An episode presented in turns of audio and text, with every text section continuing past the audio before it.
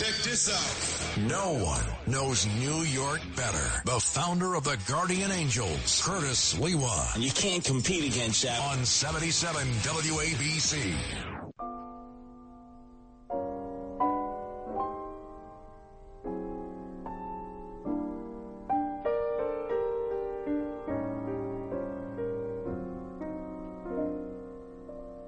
Smile,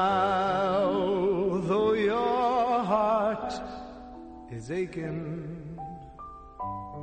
Smile, even though it's breaking. When there are clouds in the sky, you'll get by. A lot of, lot of clouds in the sky. If you smile, Tony, uh, I can't smile, Tony. You know, uh, just had a switch in cruise because this is supposed to be Morano time, but of course, Tony Bennett, he's opted to um, continue on with this vacation pension of him. I can't believe this. It's like two vacations in two months. So I don't mind. I eat up the real estate, as you know. Uh, I might never go home because WABC is my home, always broadcasting Curtis. But I, I must relate to all of you this will be a special tribute to Tony Bennett. I try to make up for my many faux pas, how I dissed and dismissed them in a national uh, radio broadcast that I did right here on WABC. But I just want to indicate I chose this out of the lexicon of great Tony Bennett songs because I'd like to smile, but how do I smile? My whole crew that did magnificently over the weekend maybe created the best one hour comedy ever heard on WABC as we critiqued the mayor, Eric Adams, the swagger man with no plan, his two hour venture as Chef Emeril Lagasse at Gracie Mansion on Friday, teaching the kids how to toss salad with hands and used every psychosexual innuendo and had no idea he was doing that. I mean, for all of you who may have listened or couldn't listen, you got to go to the podcast because I mixed in Julia Childs with Eric Adams and even even Matt Blaze, who is a loyal centurion to Frank Morano, Frank Morano alone. Even first thing he said when he came in, oh my God, I couldn't stop laughing. Look, I just used his words and I used Julia Childs.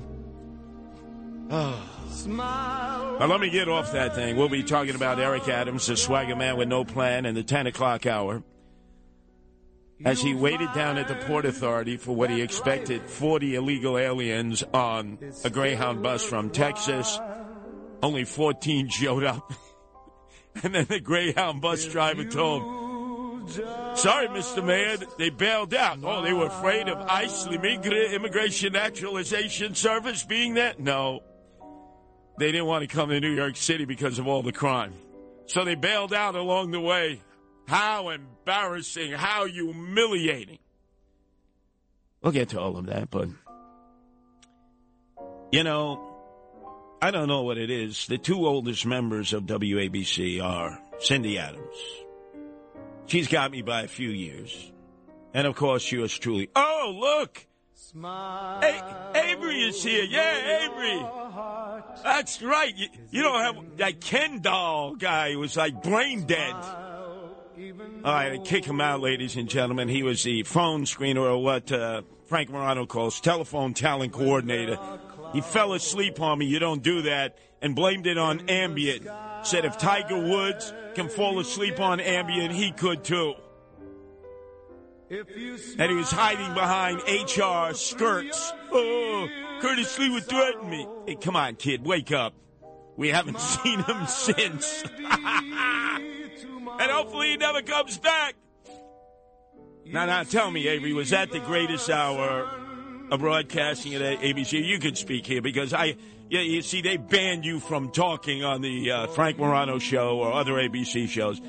That uh, one hour extravaganza we did, mixing Chef Eric Adams and Chef Julia Childs. You, Broadway Bill Lee, myself, we are the uh, African American trio. Yeah, they think I'm African American because of my name, Curtis. But, uh, Avery, was that not the funniest hour you've ever heard on WABC? Yeah, no, a lot of good laughs, man. Very informative, man. what do you mean very informative? it wasn't meant to be informative. You know, I remember the, the mayor. The, the mayor, uh, he told, he showed me a lot in, in that uh, cooking hour. Yeah, he showed you how to toss salad. Yeah, a lot of, lot of Freudian slips. a lot. he had no idea either when he was doing it in front of young adults. There are no accidents, man. Oh boy, toss salad. He has no idea what that means. I'll tell you, a cop would know what that means. But anyway, let's get serious here, ladies and gentlemen. If you want to hear what many people have been talking about, tweeting about, Facebooking about the greatest hour of comedy in the history of WABC in all 100 years, obviously it was on at times that some of you wouldn't be listening. You can get it on the podcast. It was uh, 3 a.m. Uh, on uh, Sunday morning. Actually, no, it was Saturday morning. Saturday, and then we did part two on Sunday morning, and that was just as funny. Well, there was so much. The mayor was just giving, as was Julia Child. Best stirrer that you have, your hands. you know, you, you, you can mix it up with your hands. You know, and if you're gonna mix it up with your hands, make sure you wash your hands. you know? Yeah, yeah, that's uh, good advice. Stick to being mayor, please. Take the apron off. Get out there and start fighting crime. We'll talk about that later on in the Morano four hours. Just to give you an idea, ladies and gentlemen. So I'm going round round the clock, which I always do, always broadcasting Curtis from one program to another, never trying to do the same subject twice. And uh, Matt Blaze, who I still insist uh, is a fugitive with a name like that, who must have multiple aliases, we'll figure that out. I've contacted Bo Dietl and I've asked him as a PI to do a background check on you. Let me tell you, he says it's taken a few days because there are quite a few names. But anyway, then the brown nose walks in, Alex. You know, the uh, producer. I say, you know, Alex, uh, uh, these are the things I want to be able to do from one to five. Goes, what are you talking about? Frank Morano's going to be here. Uh, I said, no, he's still in Greece with the uh, Eric Adams Republican Joe Borelli. You know, they were on a yacht and they posted, ladies and gentlemen, this is how half in the bag they must have been. You know, drinking that Ourozo, that after dinner aperitif that the Greeks like that'll knock your brains out. He says he was staying on the Ernie Anastos yacht. Ernie Anastos. Ernie, great broadcaster, is back at Channel 5. He took a little sabbatical uh, at the Harvard Business School. I mean, he's in his 70s. But I, I tweeted back, Aristotle Onassis, you know, was with Jackie. Know, it, it, it, neither of them knew what the hell was going on because they're blitzed. And then all of a sudden, what am I being told? Oh, well, uh, we may eventually come home. Well, you know, stay over there, stay over there. The more you're away, the more talk time for me, the more subjects we can get into. But boy, I, I just want to salute Cindy Adams because, like mine, I'm the oldest male here. She's the oldest female, without a doubt. What did she lead her massive piece in today's New York Post with? Her tribute to Tony Bennett. See, like mine, think alike. Icon Tony Bennett turns 96 during a busy New York City summer of celebrity sightings. And actually, she goes on to extol the great virtues of Tony Bennett, saying that Bobby De Niro texted, sent videos, and told him, I love you. Stevie Wonder sent birthday stuff and said his favorite song, If I Ruled the World. And she went on and on. Now, I don't know, uh, Matt how I top Cindy Adams. I mean, she's been on a roll lately. She did uh, Kiss. You know, the guy with the uh, tongue that goes around the world. Gene Simmons. Oh, yeah. I, I can't imagine that Cindy Adams is part of the Kiss Army. She did an amazing interview right here at WABC. You don't want to miss it. Sundays 1 to 2. Followed by the queen of radio, without a doubt, Joan Hamburg. She did a fabulous interview about Harvey, Harvey Weinstein. And then earlier today, she was talking about, now this is Joan Hamburg, talking about punk rock in the 70s down at CBGB's in the Bowery. She was talking about Black Flag. She was talking about the Ramones. She was talking about, oh, the very group that wrote a song in honor of me and the Guardian Angels, the greatest counterculture group in the world, The Clash, Red Angel Dragnet. Joan Hamburg. I mean, hip happening. I just got to keep pace. The guys, oh, wait, wait, let's talk about, what are we going to talk about as guys? Well, let's talk about, oh, yeah, uh, Senate Democrats, by a razor thin margin, passed domestic bill that addressed energy taxes. You know what they called it? The Inflation Reduction Act. No, no, no. Save it for the rest of the day. You didn't see Cindy talking about that. You didn't see Joan Hamburg talking about that. And I got to do my tribute to Tony Bennett. I really do. As uh, the brown nosed producer for the Frank Morano show, Alex is outside wondering, how come I didn't know he wasn't coming back? How come I didn't know? How come I'm always the last to know? Because, Alex, I got to tell you, you're a brown nose, you're a person of no significance, and uh, you are what is called the last man on the DNA chain. You're never going to know. Because Frank Morano didn't know. Oh, and the tweet he sent out, I think we're going to hold that for the overnight for his show because, man, this could really get him in trouble. You know, this might be the signal to him that he needs to give up drinking. Now that he's actually drinking Velveeta cocktails. They have Velveeta cocktails because he loves fromage. One thing I will say about Frank Morano, he loves Tony Bennett too. Who doesn't love Tony Bennett? Tony Bennett came out to Staten Island when the St. George Theater on the North Shore had been put all back together again. And he performed a concert of the ages. It was a packed house. And he said, I'm doing this because of my loyal following in Staten Island. Now, I'm not going to mention other people at his level, but would they have come out to Staten Island? Would they have come out to the St. George Theater? It's not like he was getting paid a mint to do it, like going to a casino in Las Vegas or Atlantic City. He said it because it's such a great theater to perform, and then he puts the microphone down on the baby grand piano, and he says, "You know, the acoustics here." that were built into this great theater over a century ago are so good, I don't need the microphone. And he performed without the microphone. And if you've ever been in the St. George Theater, you know it's massive. A few thousand people were sitting there. He did not need the microphone.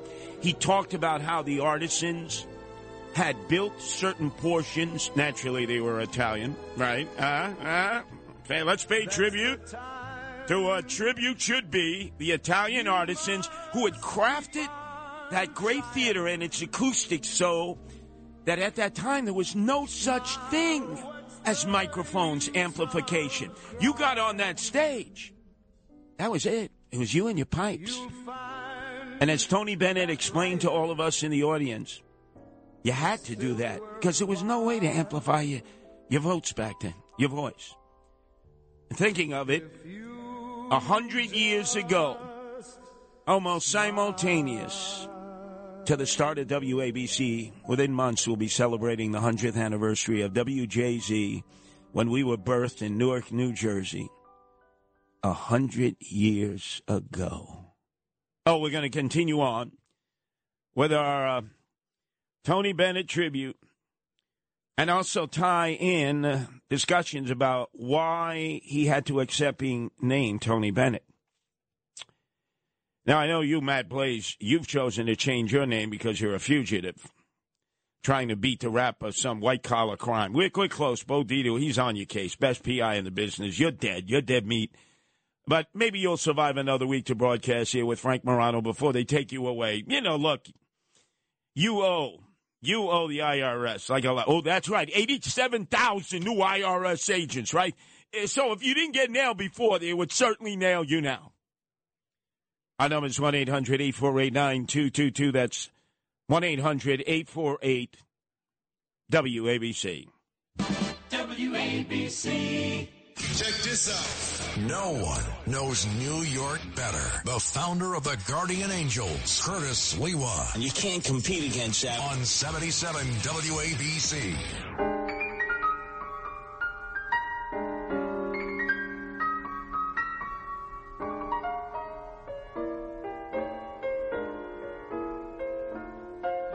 I wanna be around, Yeah, I really do. pick up the pieces. I had to after I lost the mayoral election, right? Your heart. Broke my heart. Some somebody twice as smart as I.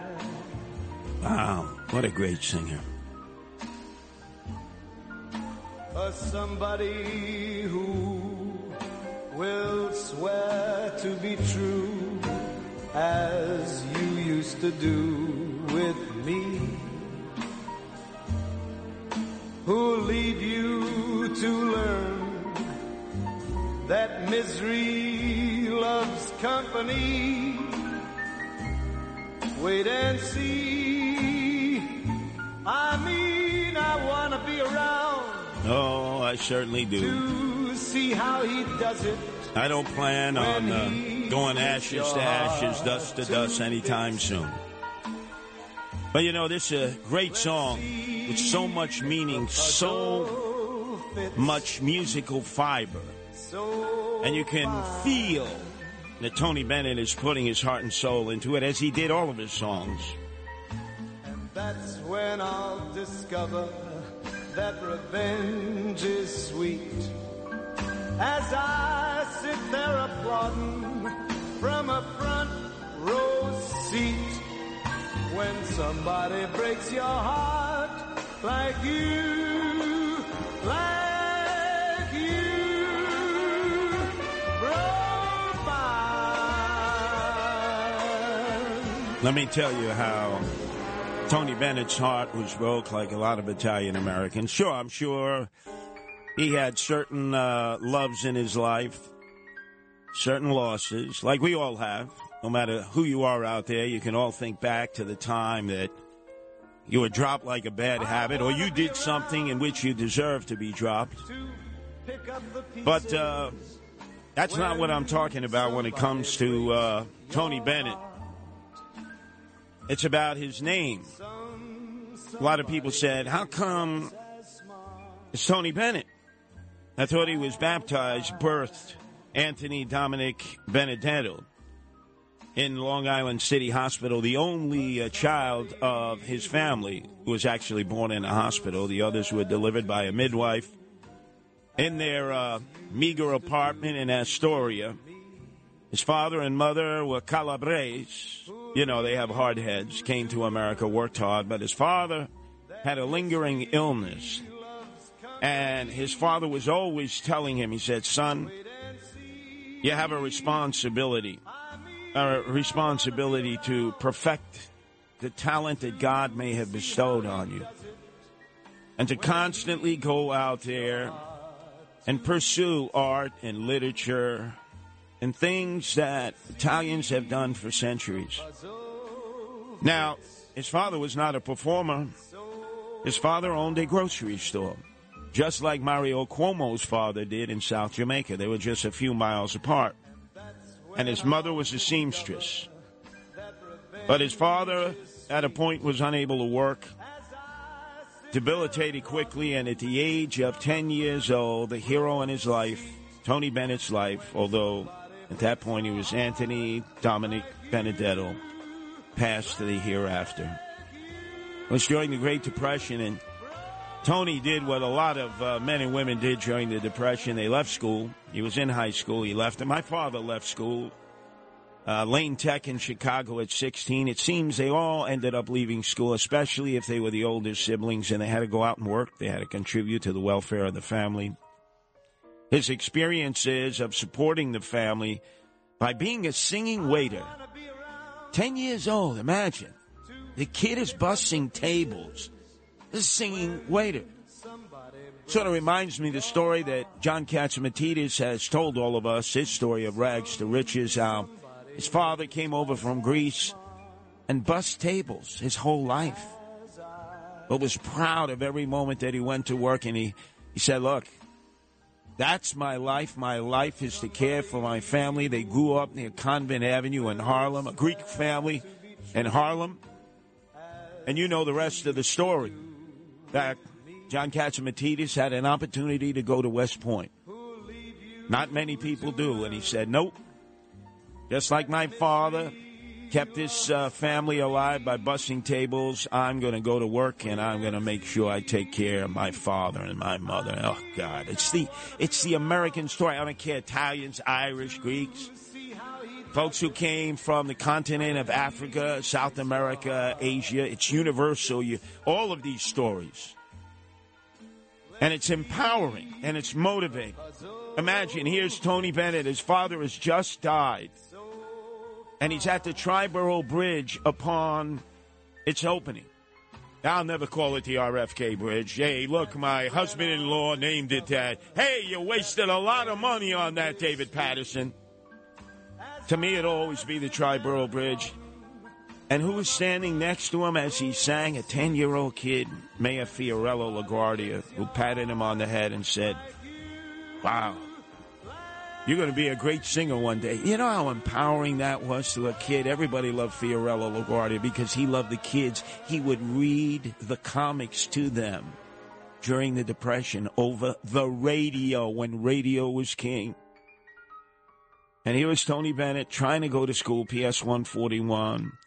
He was also an excellent commercial artist, and his teacher said, Wow, you have quite the career. And he said, But I can't. I got to take care of my family, and he left school. And he was a copy boy and a runner for the Associated Press. At 16, he took other low skilled, low paying jobs, like so many listening to this show now. And then, when all was said and done, he returned to performing as a singing waiter, just like Frank Sinatra. You've heard Joe Piscopo tell that story every Sunday from 6 to 8. By the way, Joe, another great show earlier today, sponsored by Ramsey Mazda. And then his big opportunity. He's invited across the Hudson to Paramus to a talent show. Now that's Sinatra land, as you know. Sinatra was able to keep his name all Italian. But other Italians at that time, they had to truncate their names. And he was there in Paramus, and he won the talent uh, night at that nightclub. And all of a sudden, his career was starting to look good, but it was World War II, and he was drafted. Fought in the Battle of the Bulge, just like Ed Koch, both never really given credit for that. But while he was uh, going through his training and preparation at boot camp, his uh, drill sergeant was calling him every pejorative, giving him KP, giving him the worst jobs calling him not just Wap Dago Guinea, but a white N. An N Wap. You fill in the dots. Because back then, Italians were not considered white. No, no, they weren't considered white. Even though you had Joe DiMaggio, even you had these great Italian performers, a few who were able to keep their Italian name of origin, the others were forced to give their name a bris. Imagine you called all those names. You just want to knock this guy out, but you don't want to go to the brig. Fights his way all the way into Germany. Comes back. Nobody would hire him because there was no jobs for the veterans coming back. It was it was universal, no matter what your background, but harder for Italians. So what did he have to do again? Tony Bennett, he had to go back to bussing tables and singing. And then all of a sudden he got a big break. A big, big break and it transformed his life.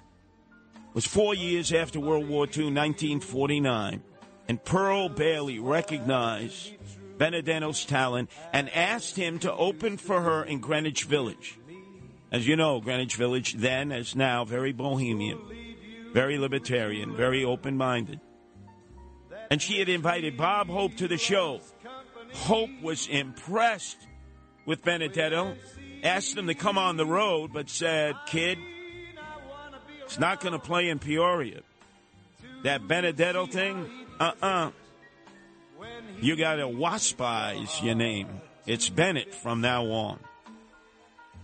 And boy, he wondered at that time, should I should I give up should I give up the name of my father Benedetto who gave and breathed life into me and died at such an early age and act like I'm not an Italian? But others told him you got to do this. In fact, Mitch Miller Mitch Miller came on board and said, "We'll be your band, but you better not imitate Frank Sinatra. You better be Bennett." We don't need any more guineas and wops and dagos in this business. And then he cut his demo, Boulevard of Broken Dreams, and it was the first hit. But you know what was interesting about Tony Bennett, unlike Frank Sinatra and other crooners, is that he dabbled. He dabbled in the uh, movies. And from time to time, he was offered opportunities. But there was a particular performance that he did when he was auditioning. And they looked at him and they said, You know something? Your facial features are just too Italian. You know, he had that olive skin. He wasn't like a Northern Italian. Northern Italians were light skinned. He was from Calabria, Calabrese background, like body where my grandparents came from. My grandfather Fidel Bianchino, you see pictures, I posted them, man. He almost looks black. boy, it said, man, you're not going to make it in movies. You're not going to make it in movies at all. And he said, give me a chance, give me a chance. So he was in the, the film, The Oscar. And uh, the reviews were horrible. He didn't seek any further roles. And you know how we discovered him in the Sliwa household? My mother, Francesca, she loved Perry Como, Perry Como and his sweaters. And he would have a Saturday variety show. Every Saturday there was Perry Como, and it was like everything stopped in the house. My mother loved Perry Como, NBC. And then it was the summer, and Tony Bennett was substituting because Perry Como was away, and he would croon and he did everything that Perry Como did. And my mother said, Oh my God, is he Italian? He looks Italian. He sings like an Italian, but he doesn't have an Italian name. And then my father, who was of Polish origin, told her, Francesca, they wouldn't let him keep his name, Benedetto. And that's how we learned about Tony Bennett in our household. WABC. Check this out. No one knows New York better. The founder of the Guardian Angels, Curtis Sliwa. And you can't compete against that. On 77 WABC.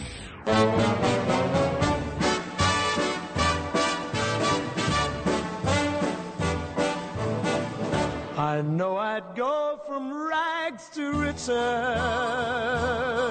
Tony Bennett did. If you would only he was poor, he was care. impoverished, without a father in Astoria. His mother, a seamstress, taking all the work that she could to support he and his siblings. As I mentioned in this hour tribute to Tony Bennett, he was bussing tables and singing as a waiter two times. When he was 10 when he was 13, and then when he came back as a hero fighting in World War II against the Nazis at the Battle of the Bulge, and then battling his way into Germany. Imagine. Couldn't get other work. Couldn't get other work. And then, in a matter of years, you couldn't deny Tony Bennett because of his talent he eventually won 20 Grammy Awards, including a Grammy Lifetime Achievement Award. But like everybody, you have your ups and downs. There are people listening out there who know exactly what I'm talking about. In fact, uh, our own Sid uh, Rosenberg. By the way, do I uh, have to hawk his book like once an hour? I mean, would this uh, be the appropriate time? Uh, steal his book, please. Yeah, we'll get to that momentarily. The Sidney Rosenberg book. But Sidney, as you know, has been up and down and all around. He's been at the apex of career achievement and then basically snorted it all up his nose. And believe it or not, that's exactly what happened to Tony Bennett in 1979, the very year that I started the Guardian Angels. He was at the apex of his career. I mean, he was every night he was in Vegas. He was touring the country. But he got into the nose candy like a lot of people did back then. And he became hopelessly addicted. He uh, had a mansion, huge mansion in Los Angeles. The IRS took the mansion because he owed back taxes. Hey, we all know what that feels like, right? And then he calls up his two sons and he says, Sons, please come help me. I have crawled into the belly of the beast. I cannot fight this addiction. I need your help. And he obviously raised two great sons because they were there with him every step of the way. And then he emerged. He emerged. He was able to uh, come back, took a licking, a real bad licking. And like so many others, like the phoenix rising out of the ashes, got back on track as the great performer that he was and is, even though he is now caught in the throes of dementia and Alzheimer's at the age of 96. But then he struck out and uh, became a professional painter. This is what he had always hoped to do. Well, I'm not talking about painting houses or painting apartments that kind of work. I'm talking about putting a parchment up and painting. And he followed up on his childhood dream with professional training, with work and museum visits that he would do throughout his life. And he had sketches or he would do paints, painting every day, often of views out of the hotel windows when he was on tour. And when they asked him who painted this, you know what he said? He said, Anthony Benedetto. Who's that? It's me, Tony Bennett. He said, They took my name away. They sat me down, both uh, Bob Hope and Mitch Miller, and they said, You'll never make it, kid, on the road. It, it'll never play in Peoria unless you change your last name. And he told those that were pursuing his art, he said, This is a tribute to my father. They made me emasculate myself and dishonor my father, dishonor, dishonor his Calabrese background, my mother's Calabrese background. No, no, no. From now on, when I sell art, when I do art, this thing that I so love as much as singing and all performance art, you will refer to me as Anthony Benedetto. And that's what I'm going to sign my paintings as. And people, obviously, you're not going to argue with Tony Bennett. You want, and he's a good artist. But there was another story about Tony Bennett that I want to share with you. It was from Vinnie Madugno. He's the rising star from Staten Island, not Frank Morano. He's, I don't know, he's like circulating around the planet. Hey, you think, Frank, you want to land here? You, want to, you think you want to come back to work? Typical hipster and millennial. You all think uh, you're entitled to vacation time. Oh, I, uh, Tony Bennett didn't take any vacation time. He was constantly out there on tour when he didn't have to be. Busting tables, shining shoes. Imagine. Hey, you Dago, you wop, get your shine box, huh? You know what that must have felt like in Astoria? Some guy would call you a Dago or Whopper Guinea. Hey, where's your shine box? They need a shine. Hey, why don't you dance? Why don't you sing? Like an organ grinder's monkey, because that's what they thought of Italians then, huh? That's what my grandfather told me. He couldn't read, he couldn't write. He said, they think we're all organ grinders and we're like monkeys. You can throw a few coin on the ground and we'll just dance and sing and entertain for them. And then he would say, Sfacim, schifosa. And he would say words, man, whoa, as a kid, I was like, he was in a rage. Think of all that pent up rage. Hey, Dago, dance. Hey, hey, Wop. Hey, hey, Guinea, sing, sing, sing, sing for your food. Like a monkey with an organ grinder, like Mr. Bacigalup, huh? Now, my grandfather, he had 13 kids. My mother, the last job, Francesca, he had to work. He had, if he didn't work, that's it. There was no social relief. No, no. They had what they called debtor's prison. You didn't pay your debts. You went to prison. You went to the poorhouse. He was too proud. He had 13 children. He was a ditch digger. His wife, Nicoletta Bianchino, a learned woman, but she did all kinds of seamstress work on the side, like so many Italian Americans did, where they would deliver it to your house and you'd be doing this uh, sweatshop work all day, all night, just to keep your family afloat, just so you could have a bowl of pasta fazool at the end of the day with a piece of Italian bread.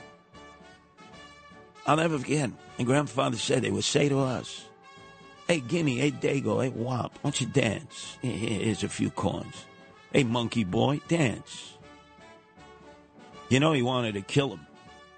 You know, part of Fidel Bianchino is in me. I would have killed him. He said, but we couldn't. They put us in jail, and who who was going to feed your mother, Francesca? Who was going to feed all of my other sons and daughters?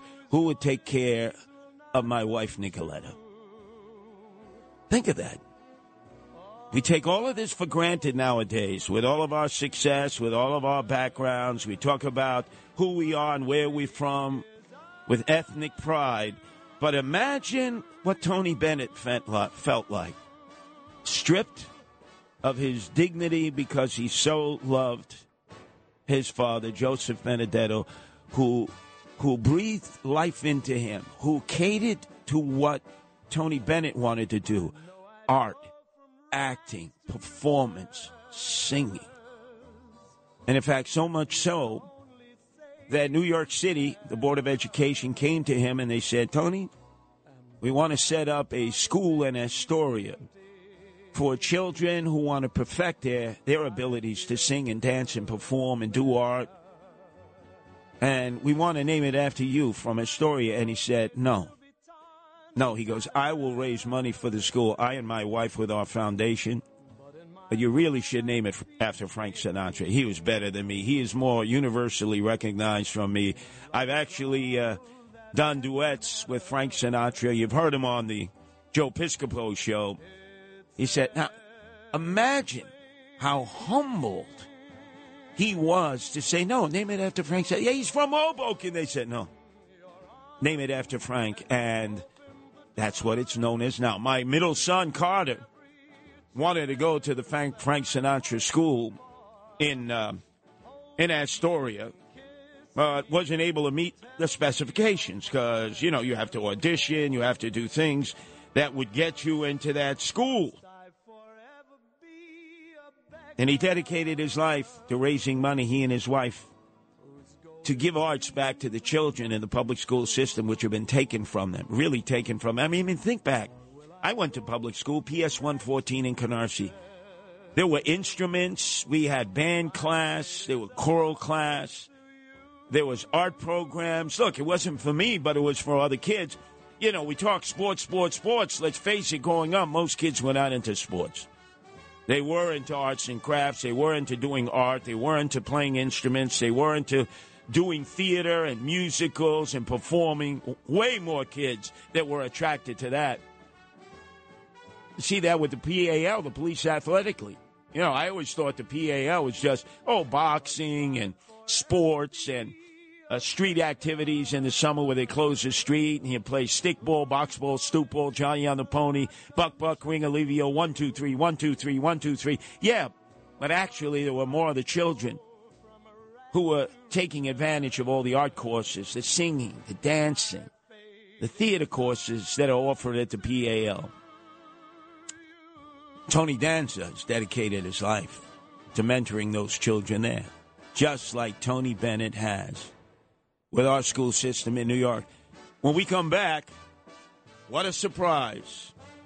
Vinny Madugno, who teaches at Port Richmond High School, who is in charge of media, charge of arts, in charge of song and dance and theater, had the surprise of his life when he was called into the principal's office.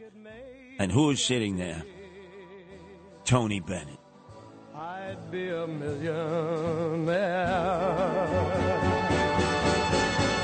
Mike. WABC. Check this out. No one knows New York better. The founder of the Guardian Angels, Curtis Sliwa. And you can't compete against that. On 77 WABC.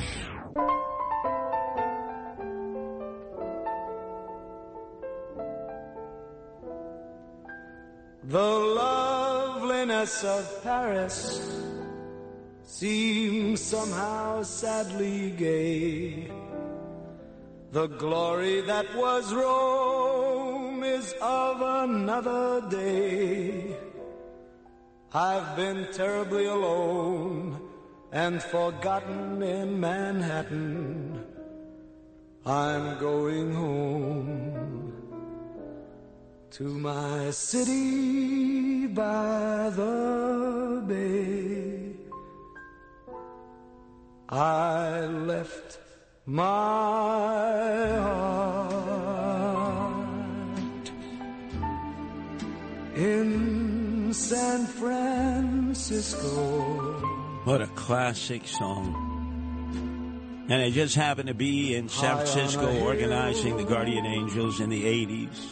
You know how bad it's become now. In the Tenderloin, Lower Tenderloin, Mission, Potrero Hill, Sunnyvale. It was rough then, not as rough as now.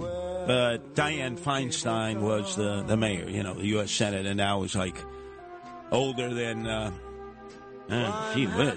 She's like the oldest person there. They're all the old uh, out the cockers in the Senate. She was the mayor, and I had had a meeting, and she said, I'm going to run you out of town, you and the Guardian Angels. You're like posse comitatus, vigilantes. What are you going to be hanging? Gays on Polk Street? And I said, Excuse me, Madam Mayor, shut up. You you talk when I when I tell you to talk. Oh, what a you know what. And I told her finally, I said, you know who we were invited by? The gay population because of all the attacks on gays. They invited us to organize. She would hear none of that. She said, Ed Koch hates you. There's no mayors out there who support you. I'm going to run you out on a rail. So I had to go to uh, Russian Hill to speak to a community group to try to get some support because they had me tagged as, you know, next stop will be uh, Alcatraz for me. And who came out of a restaurant at that moment and saw me in the street? Tony Bennett. He had been performing in the Bay Area. And he goes, Curtis, I've admired you for years. I'm so proud of you. You know, I know you're from New York City like myself. He goes, and I, I've been following the news. I see what Dianne Feinstein is saying about you. You know something? I'm going to call her and let her know she couldn't be more hopelessly wrong. Now, she never apologized, but I never had any more heat. And boy, she was putting heat on. Really putting heat on. So he did me a tremendous solid. And then, uh, oh boy, did I pay him back in the worst possible way. Yankees had finally gotten back into the Canyon of Heroes, winning the World Series against all odds against the Atlanta Braves in 1996. And I was broadcasting right here on WABC, normal shift, but also the post post Yankees show because we were the flagship station of the New York Yankees, playing the Atlanta Braves. You know, Ted Turner, Jane Fonda, Chop Chop, Jimmy Carter, his wife, Chop Chop. And boy, first two games, there was a guy, a rookie named Andruw Jones, who's like uh, the black version of Mickey Mantle. He was like hitting bombs and he was going out there in center field and tracking him down. And even Michael Kay and John Sterling said, it ain't looking good. But I was pumping him up. I even had Ted Turner calling up four in the morning, right, half in the bag. You know, really, it was great radio. But against all odds, we won. And Rudy Giuliani, Michael Buttigieg was the mayor, and you know, you cut his veins and arteries. Nobody's a bigger, nobody's a biggest fan. He said, Curtis, uh, I want you to come down to Radio Row. I said, Rudy, you know, I'm not a sports guy. I do the post, post, post game show. They're going to object to it. If they there, you tell them Rudy Giuliani said you're going to be here in Radio Row. And I show up and, oh, the stares and glares, I fornicating, mad dogging me. Now, obviously, Rudy was in City Hall. He couldn't throw me a lifeline. But who, to his credit, stood up and did? Francesa, the Pope of WFAN. He said to all the guys and gals moaning and groaning, You got a problem with Curtis? He's my friend. Oh, no, no, my. No, no. Any friend of Francesa is a friend of ours. And I was able to broadcast on the WABC ABC network across the nation. And who was on the program but Tony Bennett to sing? It said the national anthem. And instead, he sang America the Beautiful. And I said to myself, oh no, has he fallen in to the abyss? And he doesn't want to sing some of the words that are in the national anthem because they're considered too jingoistic, you know, too uh, nationalistic. And so I lambasted him to a national audience. Tony Bennett heard that, and he found me that day at City Hall. But he's a true gentleman. You know, he didn't come with uh, fire coming out of his nostrils. It's Curtis. What did I do to deserve this? I sang America the Beautiful. I didn't sing the national anthem. I say, yeah, Tony, you know, let's face it, there are words in there you probably wouldn't say because he, he said, I'm what? I'm what? He said, you know why I don't sing the national anthem, Curtis? The high notes. I can't afford to crack my voice. I can't hit those high notes any longer. That's why I sing America the Beautiful. Oh, I wanted to impale myself with the WABC microphone. To this day, never spoken to me again. Never. And so, knowing he's impaired now with uh, with dementia and Alzheimer's, he's in a wheelchair. He was last seen being wheeled around Central Park. And my wife, who knows what, the, the bad that I did there, uh, the insult that I added to injury, saw on a Citizens app on an afternoon. Uh, I had just finished my shift here. She get over here. He's in Central Park. I'm running all over the boathouse. I'm looking for Tony Bennett. Oh, he was just here, Curtis. Oh, uh, gone. Somebody had wheeled him out of Central Park, so I, I've yet to ever have the opportunity, knowing these are his waning days, his golden days, to be able to look him in the eye and said, Forgive me, Tony. I, I, don't want to take this to my grave. I mean, I've insulted a hell of a lot of people in my life. I do it on this station every day, but boy, that was really uncalled for. And then to hear Vinny Madugno earlier today to tell the story of Tony Bennett, how generous, what a benefactor he is to our public school system, which has been stripped of its music programs, its art programs, its theater programs, its music programs. Wow, I really felt bad. I want you to listen to Vinny Madugno. He's a rising star here at WABC from Staten Island. He teaches at Port Richmond arts, music, and media. And wow, surprise, surprise, guess who showed up at Port Richmond High School unannounced, no media attention, no fanfare. Do you know which musical icon celebrated a big birthday this week? Let's see if you're if you're up on the pop culture. Oh man, it's right on the tip of my tongue. Yeah, I'm sure. That's like what one of the answers that my students give me when they have no clue and they're like, "Mister, I'm trying to bide some time." Any idea? I, I really don't. Hint: He's been seen recently singing with Curtis Sliwa's favorite woman. His favorite woman, his his wife? No, Lady Gaga. oh, Tony Bennett. Ah, there you go. See, you, you got that one. Happy 96 to Tony Bennett, right? Um, you know, I, this is pretty cool. One day I was at school working, right? And uh, our school is an Exploring the Arts grant receive um, grant recipient rather from his foundation, right? Uh, him and his wife give money to schools for their arts programs. And wouldn't you know, lo and behold, I'm in my office working one day, and the assistant principal of arts says, uh, "Hey, come over to the band room." So I go over to the band room, and who's sitting in there? Tony Bennett. Super cool. It was awesome. He visited. He listened to our jazz band play. Really, really great guy. So happy 96, Tony Bennett. It wouldn't be I, I would be remiss, I think, if we didn't acknowledge his birthday. And in 63, wouldn't be a good idea to spotlight it without playing one of these ones. I want to be around. What a great song. A little bit of a different vibe. But look at Tony Bennett still around. We're wishing you all the best, brother. Happy birthday from all of us here at Music Radio. I wanna be around. Wow. Okay, hey, hey, hey, play it, man. Play it. Hey, hey, don't- uh, hey, come on. That place. Uh, look, Vinny Madugno said it a lot better than me. I mean, I just ate up like 50 minutes. And he said better in three minutes what I was trying to say to make amends in 50 minutes. But he wants to be around. He knows, let's face it, he has to know. People who've had Alzheimer's and dementia, they've done studies, and even though they can't communicate, it has been proven that they want to communicate. They're thinking things. They just can't emote. They can't express themselves. And I certainly know that on any given day, you know how I live my life precariously, always on the edge, always ready to take on my next nemesis that, hey, it could all end tomorrow. And I know that.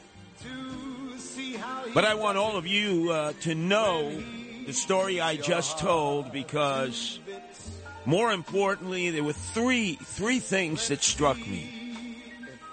When I think of Tony Bennett and I heard, you know, my father Chester, who as you know is a role model to me, although not Italian, Polish, sang, imagine here you are, Tony Bennett. You got a band, Mitch Miller's your band leader. Bob Hope has discovered you, has taking you on the road with him.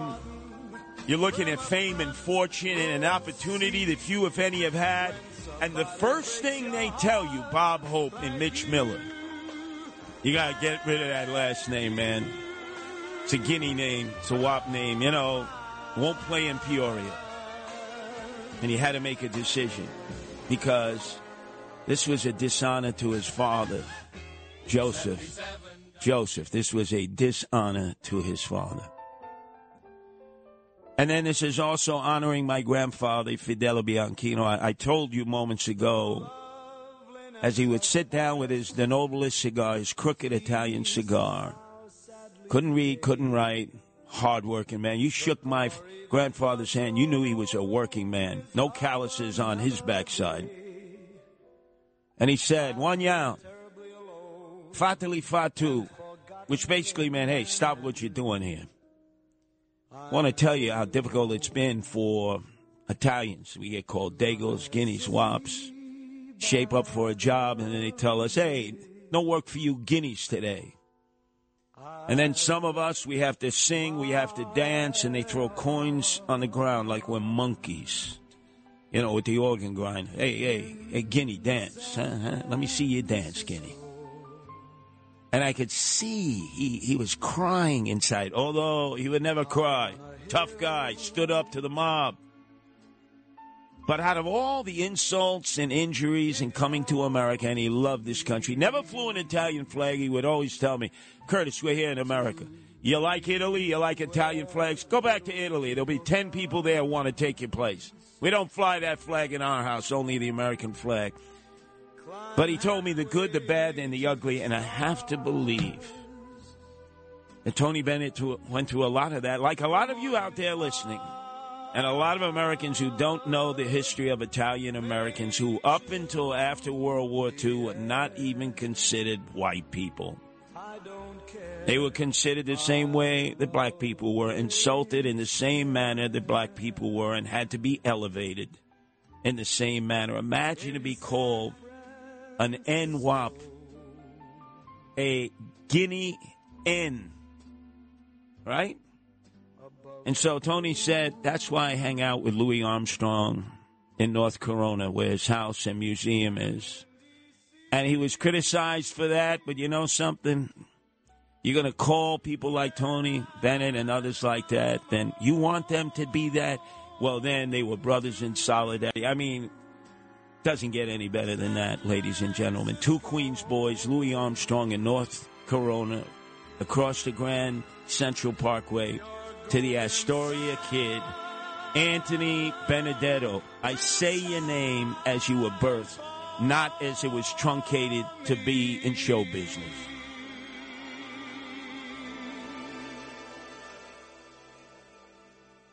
He knows New York. He is New York. Cred that the others don't have. Curtis Sliwa. Talk Radio 77 WABC. I like to be in America. Okay by me in America.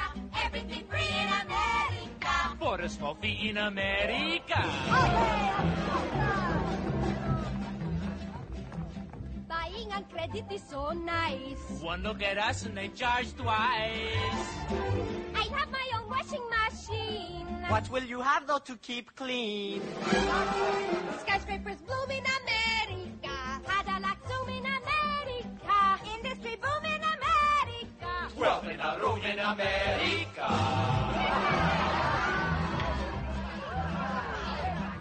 Lots of new housing with more space. Lots of doors slamming in our face. I'll get a terrace apartment. Better get rid of your accent. Life can be bright in America. If you can fight in America. Life is alright in America. If you're all white in America. Wow. What a great song from West Side Story, the original one, not the Spielberg knockoff that was filmed in the streets of Paterson. Uh, I know, I saw it with the Guardian Angels as we patrol the first uh, ward, the fourth ward, up the hill, down the hill. Obviously, Spielberg used the area because it's like abandoned. And it was a hell of a lot cheaper to film there than here in New York City, old San Juan Hill, which is where Lincoln Center is at. Was the basis for the uh, entire movie. And then eventually the battle, Jets and Sharks. The whites, uh, white ethnics being Jets, the Sharks being the Puerto Ricans. But the song says a lot. I don't know if uh, they would allow a song like that to be made. They would consider it so politically incorrect. All the snowflakes out there. Oh, oh, it's so racist. It's so racist. But it was so true then, and it is so true now, now that we see the invasion that's taking place down at our border. And uh, I've had the opportunity to be down at the border between California and uh, Mexico and Texas and Mexico. I spent a lot of time there. A lot of time between Juarez on the Mexican side, which is where everybody wanted to go at one point. It can't anymore because the narco terrorists will hang people right from the bridges with signs on it in their ongoing battles internally, Mexican on Mexican, right there, right in the, you, the face of El Paso, and you see them at times hanging from the bridge that Americans would take to go into Juarez and that Mexicans would take to come into America. Many of them working, many of them shopping in El Paso. Nuevo Laredo and Laredo. Laredo is where all the truck traffic, most of it comes through. There's a bridge, and the Rio Grande is underneath, and every truck gets stopped. And the dogs go sniffing, and they try to go through the containers. But they can't check every square inch, and that's where illegals sometimes hide in the wheel wells of 18 wheel tractor trailers. I actually saw La Migra, Immigration and Naturalization Service agents, extract two young Mexican teenagers from the wheel well of an 18 wheel tractor trailer. Can you imagine they were going round and round and round and round as the truck approached? You know, years back, the Mexican truck drivers, they would come across and they would have to unplug their rig, and then American Teamsters would drive it the rest of the way after uh, NAFTA. Uh, they drive the truck all the way through, and I mean the fentanyl that is coming through from Mexico, the illegals that are coming through. You, we only learn part of what is going on, but they're all coming to America. And uh, all of a sudden, some people have just discovered this problem. Our mayor, the swagger man who has no plan, Eric Adams, shock. There are illegal aliens in New York City. There's a million. Easily a million. I mean, I don't check papers because they don't have to show you papers, and they know it. I don't need to show you my stinking papers. This is its sanctuary city. And it's been a sanctuary city long before Under Ed Koch, we became a sanctuary city. And yes, Rudy was mayor of a sanctuary city. And Bloomberg, and de Blasio, and Adams, and Pataki, the last Republican governor, was a governor of a sanctuary state. And every governor uh, thereafter.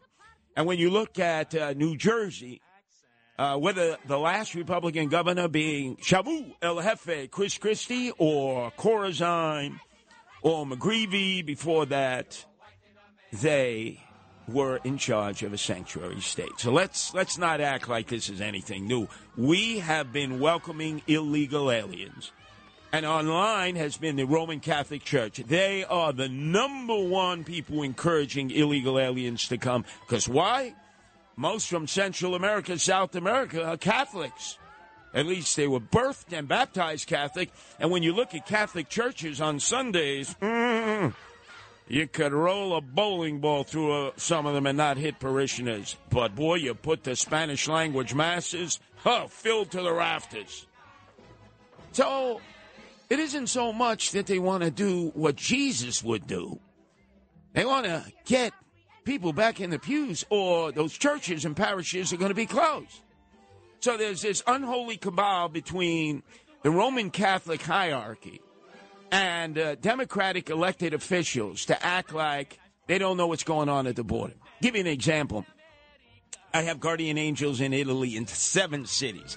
Why? Because of all the illegal aliens that have come in, mostly from North Africa, and the crime that has resulted.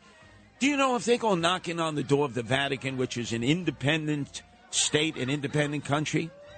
You know what the Vatican tells them? You can't come in here. Uh, sorry, uh, you can't come in here. Oh, well, why not open up the doors, huh? Uh, because they are fake, phony, fraudulent fagazis, all of them. And so here it is. We have Papa, Papa Chulo, Joe Biden, right?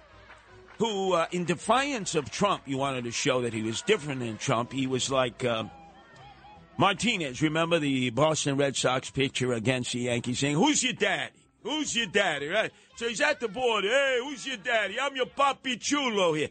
Every newspaper in Central America, full page coverage, El Diario, every TV station. Come, come, andale, andale.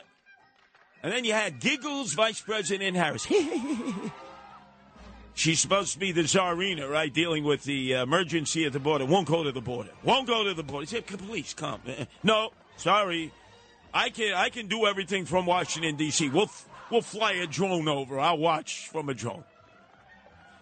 And so Governor Abbott, who has to deal with this to the tune of millions and millions of dollars out of the state treasury, in order to do what the federal government is not willing to do, as uh, Governor Ducey in Arizona, because Governor Newsom in California, who wants to be president over my dead body and wants the Democratic nomination and remember, California is a sanctuary state. He's the one at the border there that separates Tijuana from San Diego, going underlay, underlay. He's got the uh, Indianapolis 500 uh, checkerboard flag encouraging him to come through. So each state on the border has dealt with it differently. California is a sanctuary state. They say, hey, come on in. And boy, have they come on in. And then you have uh, Arizona, which has said we can't, we can't no longer, no longer. And Texas, the same thing. And our federal administration, unlike Donald Trump, when he was uh, president, he put his foot down and he said, "Hey, you want to come for asylum? You're the victim of domestic abuse, totalitarian dictatorships, threats on your life, MS-13, whatever." You'll stay on the Mexican side and you'll get your asylum hearing, but you'll stay there until we give you a hearing here. Now, you can imagine this. Now, under uh, Papi Chulo, Joe Biden, everybody comes across and they give you a ticket and they say, Oh, Matt Blaze, where are you from? Matt Blaze happens to be from Serbia. He's taking a flight to Mexico City and then taking the El Mexicano bus service up to the border. And you come across and they say, Oh, Matt Blaze, oh, you're from Serbia. Now, they don't ask you anything. And you don't even have to show paperwork. Okay, so we're going to put you uh, on a bus and you're going to go, well, where do you want to go? And so naturally, if you're a Serbian, you say, I don't know, let's spin the wheel. I'm just happy to be in America. In a year's time, you have to come to immigration court to seek uh, permanent asylum because you know you've been saying, "Oh man, you know I, I grew up under Milosevic, the the butcher of the Balkans, and I'm I'm incontinent, I'm impotent now, I have nightmares at night." Okay, uh, the border, Limigris, save it for the asylum judge a year from now, but you can practice your lines in between. You know, go for method acting classes. Now, you think Matt Blaze is going to show up at the asylum here a year later? Once he's integrated into the fabric of America, he's got a job, he has a place to live. If he can't afford to find a place to live, if he can't afford uh, the opportunity of getting a job, we put them up at taxpayers' expense. We give you food, we give you clothing, we give you Medicaid. And yes, we give you an identity card that we never ask you for to show. And then we want you to register to vote because one day we know that day is coming. That you, Matt Blaze, even though you're an illegal from Serbia, that we Democrats are going to make sure you can vote as an illegal because you're going to thank us. You're going to say, evil Republicans, they try to keep me out. I'll, I'll remember. Oh, oh, what party affiliation do you want to sign up for? Democrats, of course. So this is what's going on down at the border. And now there are thousands, tens of thousands every day. So who decided to put his two cents in because it's a photo opportunity? Eric Adams, the swagger man who has no plan. Now, basically, it started out that Abbott and Ducey, they were just sending illegals that came across the border to Washington, D.C. They basically said, go to Washington, D.C. You think that's Papachulo there, Joe Biden. You think he welcomes you. See if he'll invite you to the White House. And they drop them off in Washington, D.C. Now, they already know where they're going. These folks have cell phones. What do you think they're little poor peasants without a nickel to their name? Look at the clothes they're wearing. They got maps. They got GPS. They know where they're going. And by the way, if they don't have a cell phone, they already know they can ask for an Obama phone at the border. And we give it to them and give them a year's worth of service. So, Eric Adams decided to weigh in. They were all going to Washington. And he was saying, well, what are you talking about? Uh, we got 3,000 in our shelter system. 3,000 in a city of 1 million illegal aliens. Somehow we've survived with a million illegal aliens. But 3,000 is a burden to the shelter system. And so naturally, he wanted help from Joe Biden, Papachulo. He hasn't gotten any. So now he's blaming Abbott and he's blaming Ducey. And actually, Abbott and Ducey, what are you talking about? We got to deal with this mess every day. You don't seem to care about us. I thought this is the United States. So maybe you should share some of the illegals because you're a sanctuary city, right?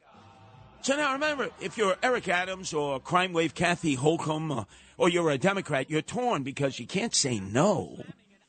You got to say yes because you want to continue the sanctuary status. You've already told ICE, La Migra, Immigration and Naturalization, you thugs. We're not going to cooperate with you when you come in with a retainer because one of these illegals is wanted for a major crime rape, robbery, selling drugs, gangbanging. We're not going to cooperate. Tough noogies. No, no, no, but with the federal authorities, you know, and taxpayers pay for what we do we're risking our life every day when we leave our house as members of ICE. Started, I might add, after the attack of 9 11 to root out the terrorists in the future. We put on a bulletproof vest. Does that tell you how difficult the job is? Yeah, yeah, thugs. We're not going to cooperate with you. We'd rather cooperate with MS 13, 18th Street, Trinitarios. How crazy is this? I mean, how nuts.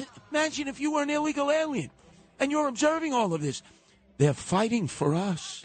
They're fighting over which area wants us.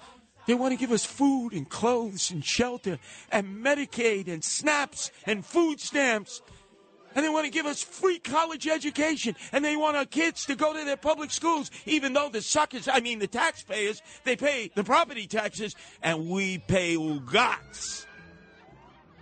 And then the Democrats, they make it seem like we're the tired, we're the poor. Look at some of the clothes they're wearing coming across the border. Boy, some of them are playing us for suckers, and rightfully so. Because we've opened ourselves to be taken advantage of, and they're coming now from all over the world. all over the world. It's not just the Latinos and Latinas from Central America, South America, the West Indies, and the Caribbean. They're coming from the continent of Africa. They're pouring in from Asia. Some across the border and some in the bowels of ships. In fact, some of you notice in all this debate about the illegals pouring into our city, nobody has mentioned the golden venture of 1993.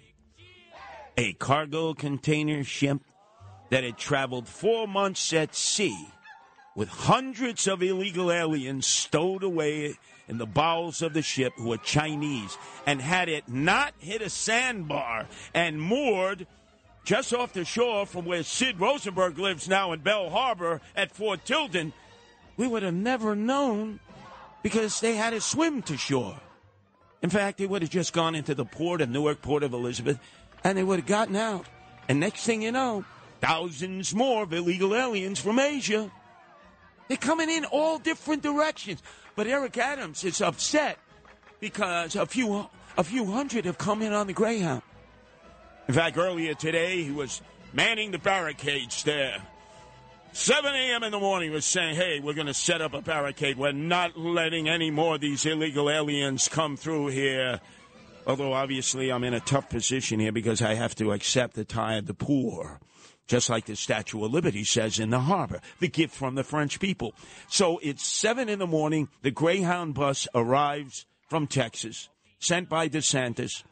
It started out with 40 illegal aliens, and then it ended up with just 14 there and all the media that was assembled there said, uh, Mr. Mayor, there's only 14 of the illegals. The bus driver says that they were jumping out all along the way because they didn't want to come to New York City. There was too much crime. Because, yeah, they, they get media there. You know, they're not living in caves. They get Telemundo, Univision. They see what's going on in New York City. And they say, you know something? Why don't you leave me off here in Paramus? Uh, I got some family here. Oh, you know, Hackensack. I- I'll stop here. No, no, don't take me through the Lincoln Tunnel. Please, don't take me. Send me back to my country of origin, not to Fear City, New York City. But the mayor, realizing how embarrassing it was, said, you know what it must have been? They were afraid that the federal authorities would be here, ICE, La Migra, Immigration and Naturalization Service. No, you schmuck. They're the ones who put them on the bus. God, this guy doesn't know what's going on. And then remember, thank God, Rob Astorino, when he was running for the uh, GOP nomination for governor, he would take cameras out there to Westchester County Airport, two in the morning. All of a sudden, jets are flying in like it's nonstop. You know, they're backed up, backed up, belly to belly. It's like a, a traffic jam. Uh, the uh, the air traffic controllers were having to slow down the jet traffic at our expense. And here they are. Oh, they're, they're, they're children. No, they weren't children. They were adults. They're putting them on buses. And you know where those buses were going, Matt Blaze? As if the mayor didn't know. Some of them were going down the Hutch, the Hutchinson Parkway, which buses are not supposed to go. But they had the whistles, the bells. Uh, they had federal authorities that were escorting them in cars. And they went down the Hutch. Next stop, over the Throgs Neck Bridge. 103rd, right at the square, under the Seven Bridge in Corona, and all of a sudden they dis- they parted Elmhurst, Jackson Heights, throughout the city, thousands. Eric Adams didn't know that. He didn't know that Joe Biden was doing that. He had no idea that federal authorities were doing it. Why didn't he call up ICE? Oh, because they're thugs. You know, they're worse than the gangbangers themselves, MS-13, 18th Street, Trinitarios. I'm not going to call ICE. Now he doesn't know what to do. it's sort of like, I got to accept him. We're a sanctuary city. But how do I say, no mas, no mas? Joe, Papachulo, Joe, can you send us some money? Joe's too busy in the basement there, you know, in Delaware, the beach house, going. I, shot my wad. There's no more money to send. You know, I can't print the money anymore too much stimulus money. Hey, look, Manchin, he, he just uh, okayed it, and look at that's it. There's no more money for the illegals. You're on your own, Eric Adams. He doesn't mean Eric Adams is on his own. We, the sucker taxpayers, are going to have to find. You know where they're going to put the illegals on? Hotels, hotel accommodations. Yes, we're going to change. Uh, we're going to change the sheets every day. We're going to come to your door. We're going to find out what you want for breakfast, lunch, and dinner.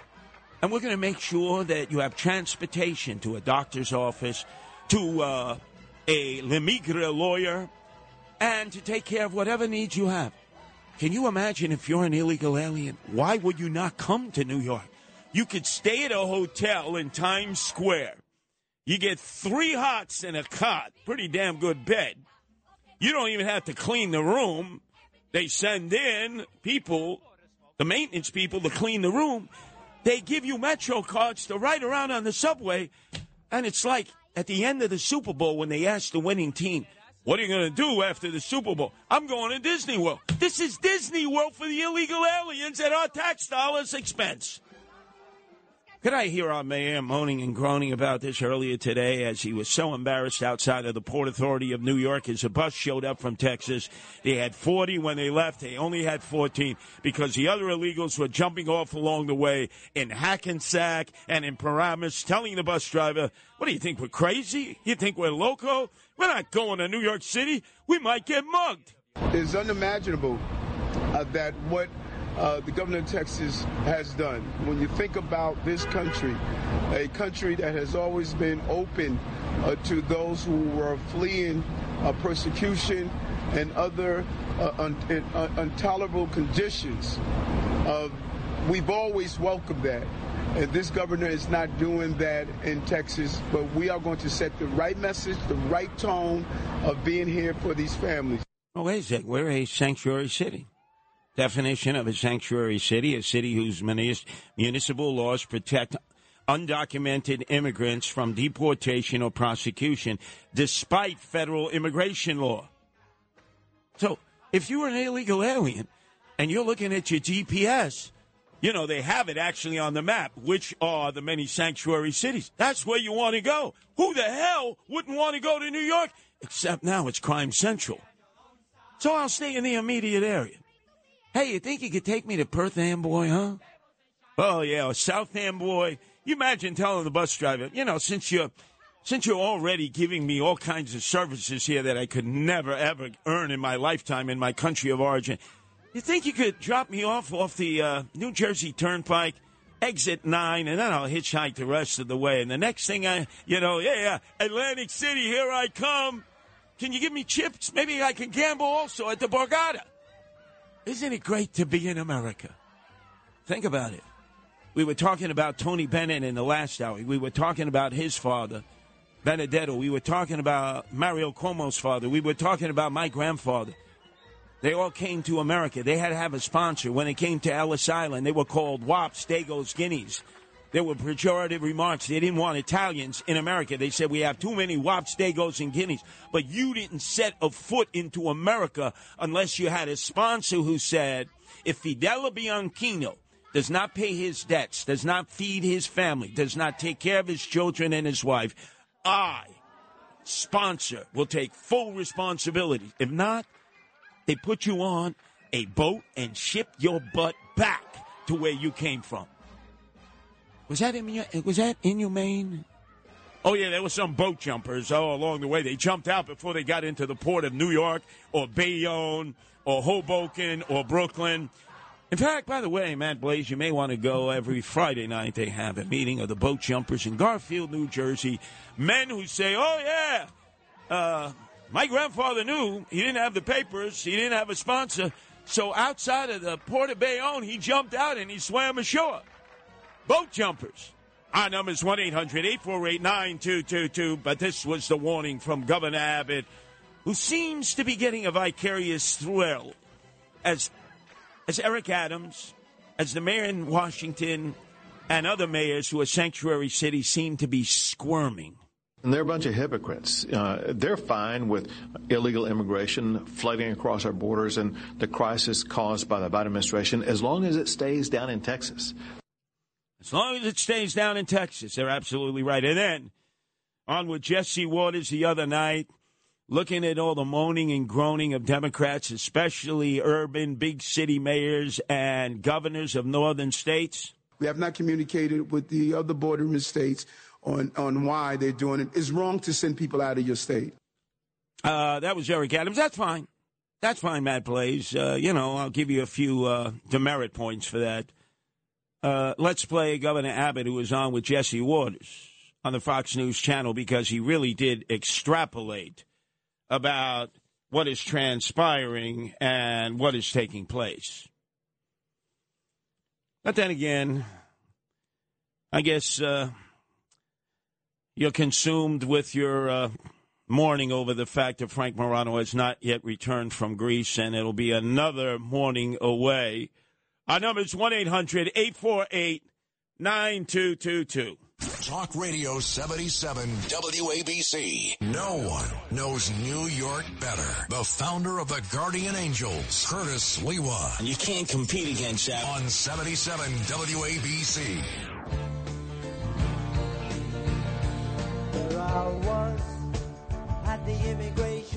Oh, Matt Blaze, you seem to be having the Jones. You know, you're going through cold turkey. Frank Morano won't be able to rejoin you because he's too busy on what he says is the Ernie Anastos yacht off the Greek uh, islands. Him and the uh, Eric Adams Republican, his best man, he didn't choose me, Joe Borelli. They claim that they couldn't fly back from Greece on Friday because of the inclement weather. I didn't see one raindrop. He was supposed to be here, right? For this morning shift after Dominic Carter. And then all of a sudden he goes, Well, I'm extending my vacation. Yeah, hipsters and millennials. You know, you know what a work ethic is? This is not work. This is a gift to be given this microphone. Work. Tony Bennett's father ran a grocery store. That's work. Mario Cuomo's father in South Jamaica ran a grocery store. That's work. My father, Chester, merchant mariner for 54 years. That's work. This is nothing. It's like, oh, we work so hard. Yeah, you work. You, you, you grow barnacles on your backside. You spew your rhetoric. And they pay you to do it. My God, glory, hallelujah, hallelujah. They pay you to do exactly what I did in the park, feeding the pigeons, mumbling to myself when people said, you know, that Sliwa guy, he's a little bots. You know, listen to what he's saying. On radio, oh, oh, he's a great orator. Oh, he, oh my God. Anyway, I am very disappointed in our listeners here, how quickly they forget. June of 1993. There were a lot of immigration men on the shores of Rockaway Beach, the Irish Riviera, because a cargo container ship called, what was it called?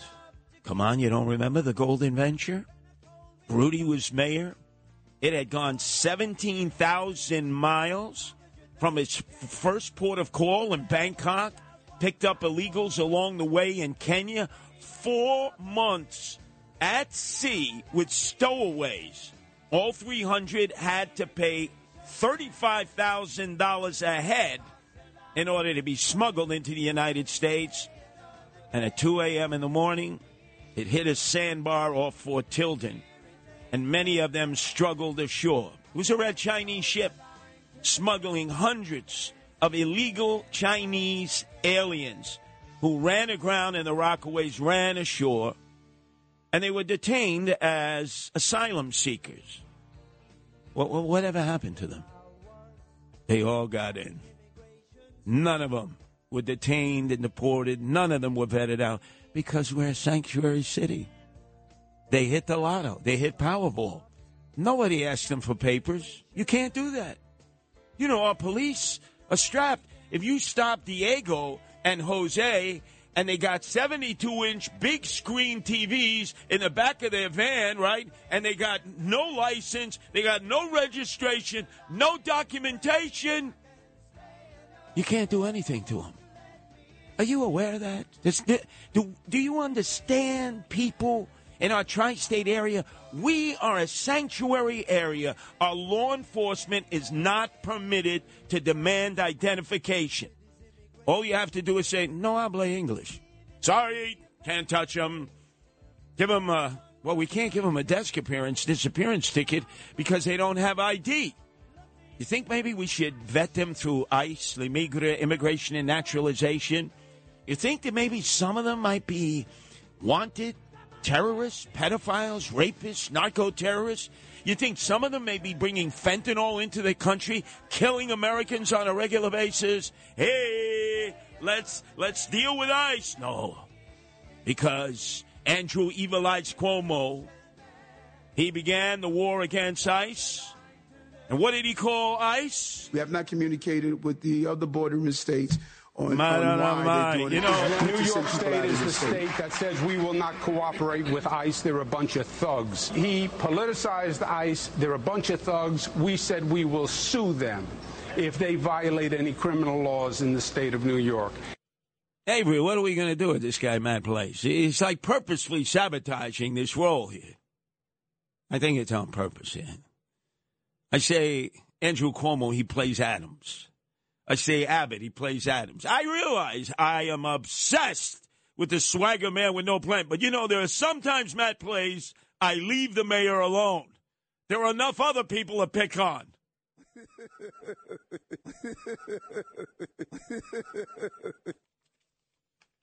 So, anyway, uh, one final note before we go to the calls.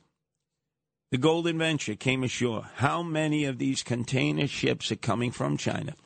You know, we recently were at Ferry Hawk Stadium uh, for the game, the Ferry Hawks uh, versus the Lancaster Amish, who turned out to be all Dominicans. I didn't know they were Dominican Amish. You know, they put up the barns by day, the women, they sell the uh, cakes, uh, and they came to play the Ferry Hawks at night.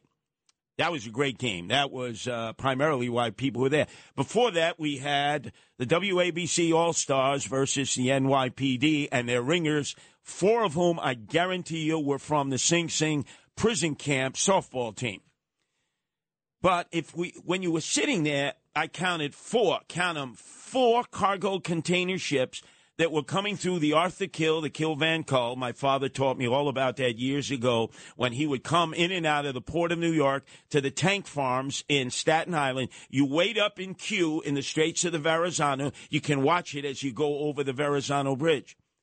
How many of those ships going to the port of Newark and Elizabeth, the cargo container ships, are filled with stowaways, mostly Chinese, and fentanyl? And even though customs will stop and they'll do spot checks, they can't check all the containers. Commerce would come to a complete halt. There has to be a better way, ladies and gentlemen, because illegals are coming in all different ways. You would think the most porous border, Canada, right? There is no barriers in parts of Canada. You can walk over from Canada to the United States. You're in Butte, Montana. I say, you look like one of them illegal aliens. Yeah, you speak English? No. It- it- where are you from? None of your business. Oh, that's right. We can't ask you. I mean, you just walk across. There are so many places they have the shacks for immigration and naturalization. They've abandoned them, both on the Canadian side and the American side. But they don't come through those ports of call. Some, they come mostly uh, vis-a-vis the Mexican border and vis-a-vis by stowing away in ships. I ask all of you, whatever happened to the illegal aliens who came ashore from the Golden Venture that hit the sandbar right off the shore from where our own Sid Rosenberg lives today out in Belle Harbor?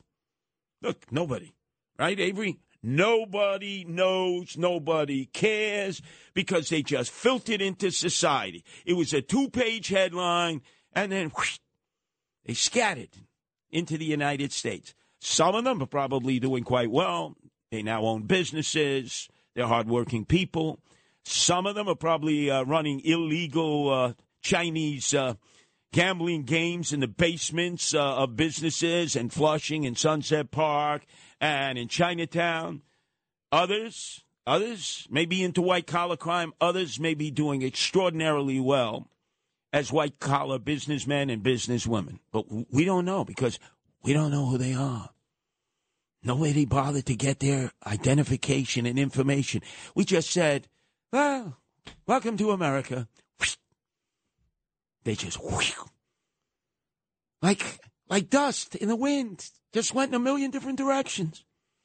Not one person, Not one person. All the people out in the Irish Riviera, in Belle Harbor, in the ponds, they're out there, East Park, there in Rockaway Playland, Rockaway Beach. Lou, who's our board operator of the morning show with Bernard McGuirk and Sid Rosenberg, you don't want to miss it. The number one news talk program in the mornings in the nation, not just here in the tri state area.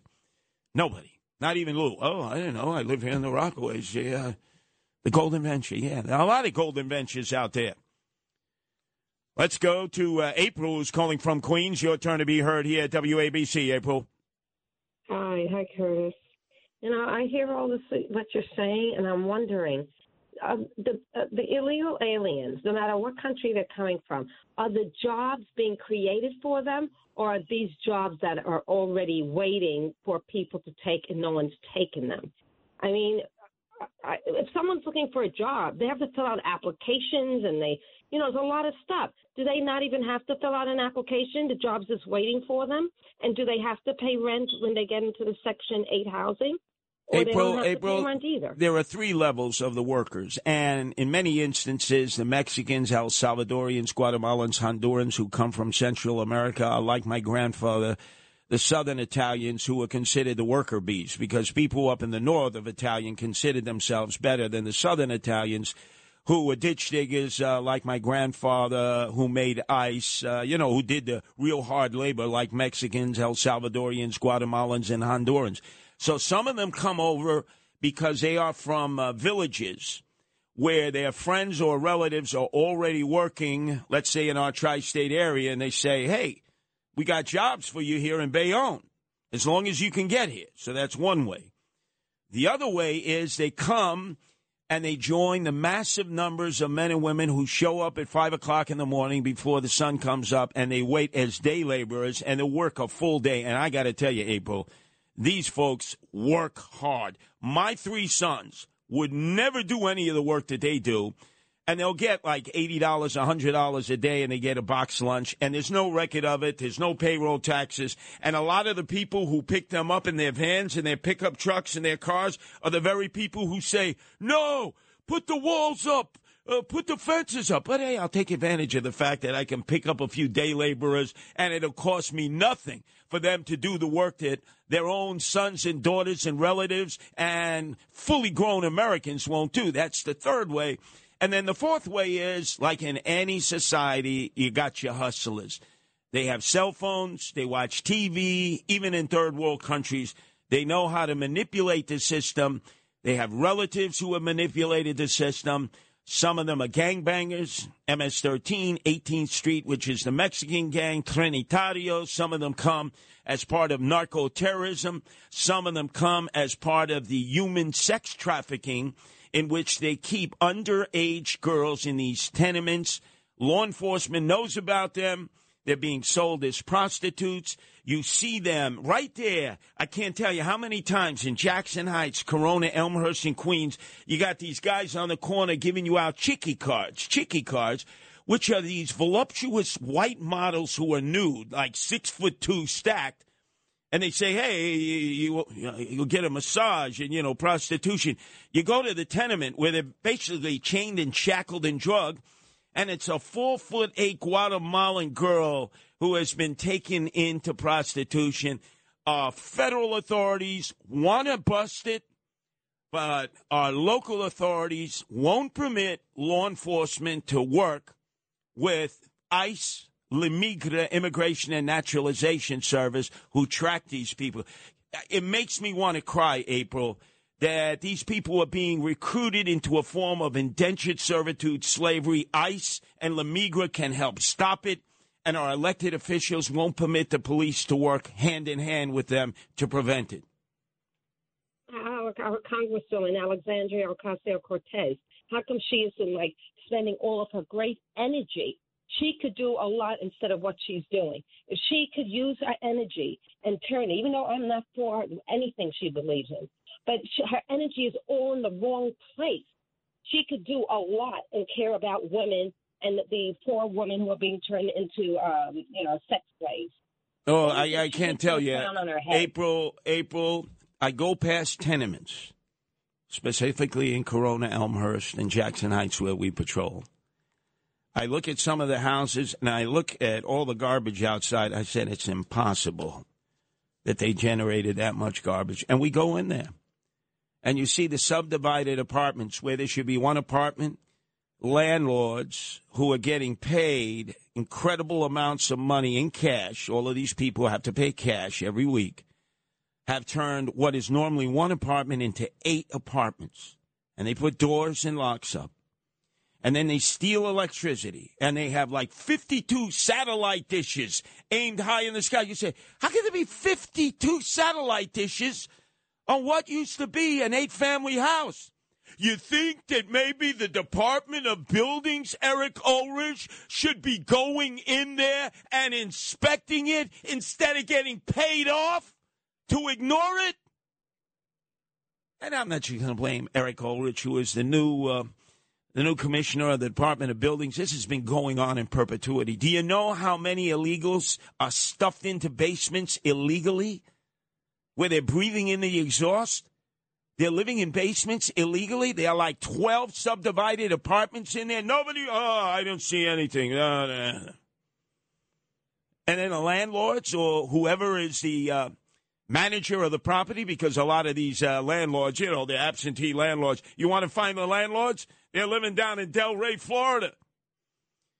And the law says that they have to let you in to inspect. If I had become mayor, they'd be kicking in doors, and I would be leading them to all of these illegal subdivided apartments where the sex trafficking is taking place, the drug dealing is taking place, and the hardworking illegals who come in here and have to work are being exploited. Every week they got to pay a rent. It's got to be in cash. Well, guess what? They get kicked out into the streets. Oh, a tenant landlord court, not for the illegal aliens. The uh, usually a thug who represents uh, the landlord says, "Hey, Jose, we're changing the locks. Get the hell out of here." Jose doesn't complain because he's illegal. He just figures, "I got to get work." Shows up at four o'clock instead of five o'clock and prays to the Lady of Guadalupe the Blessed Mother, that they might get picked up for work that day. It is really a struggle for survival, but there are a lot of people out there who exploit this system and they have to be stopped. The Eric Adams of the world, who are they vilifying? ICE? ISIS thugs? No. ICE protects illegals from the bad illegals who prey on them, who are members of MS 13, 18th Street, Trinitarios, the drug dealers, the pimps, Everything's convoluted. ICE are heroes. Do you hear any? Do you hear any of the elected officials, including Republicans, saying that? Have we had a day of recognition for the ICE officers who risk their life every day? It's a computer generated retainer, and they get the, uh, the rap sheet. Okay, you got to go find this guy from Nigeria. God, oh my God, he raped four people in his own family. Got to bring him in.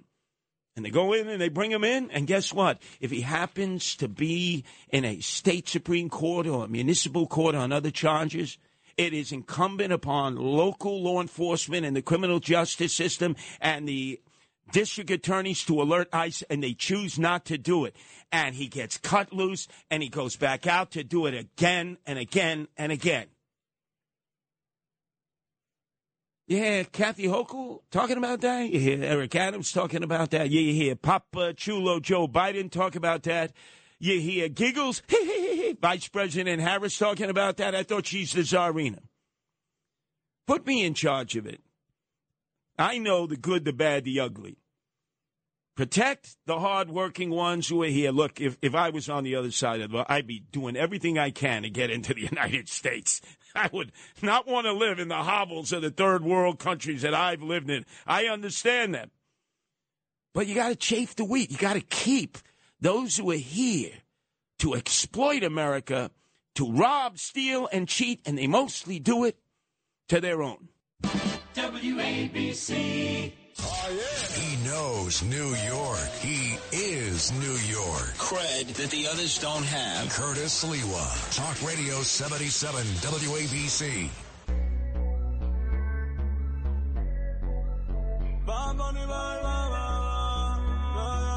Relax, Matt Blaze. Relax, Avery. Yeah.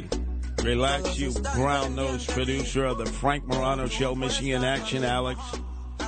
The invasion is uh, definitely in full effect, but Bad Bunny happens to be a Puerto Riqueño.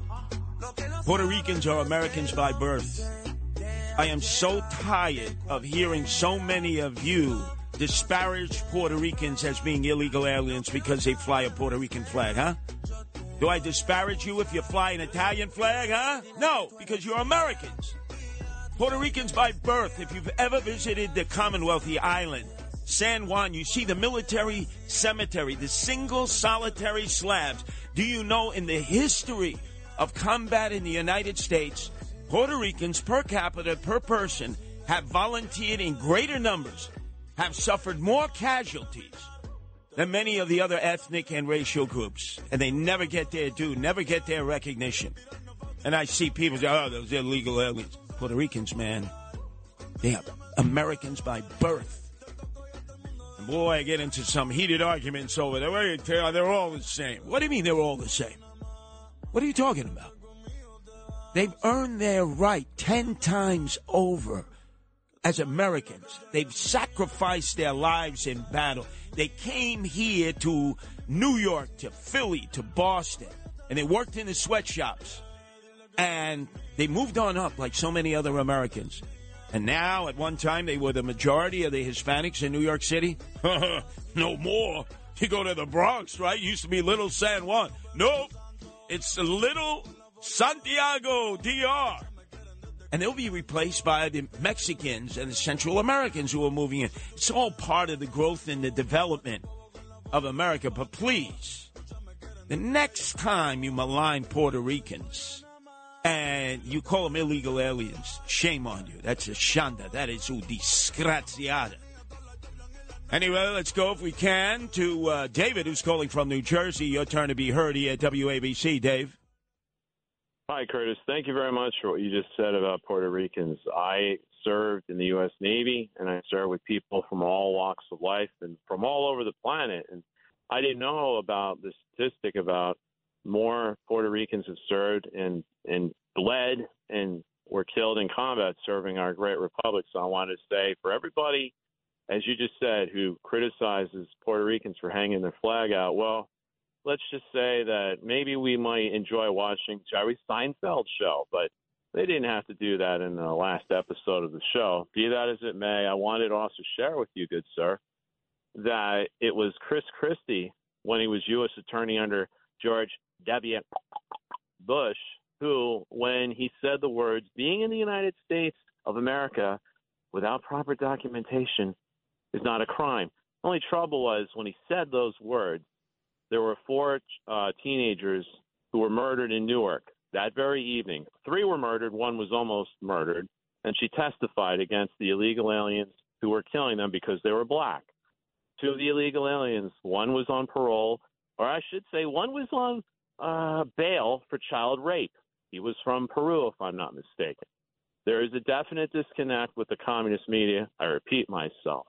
And I wish to encourage everybody listening just because somebody claims to be a Republican does not mean they're squat. They're, as you would say, Curtis. God bless you. They are Jack Dilly squat. They now, now, I want to, I want to, I want to add on to what you said because it was very cogent, very poignant. I remember it well. It was in a schoolyard.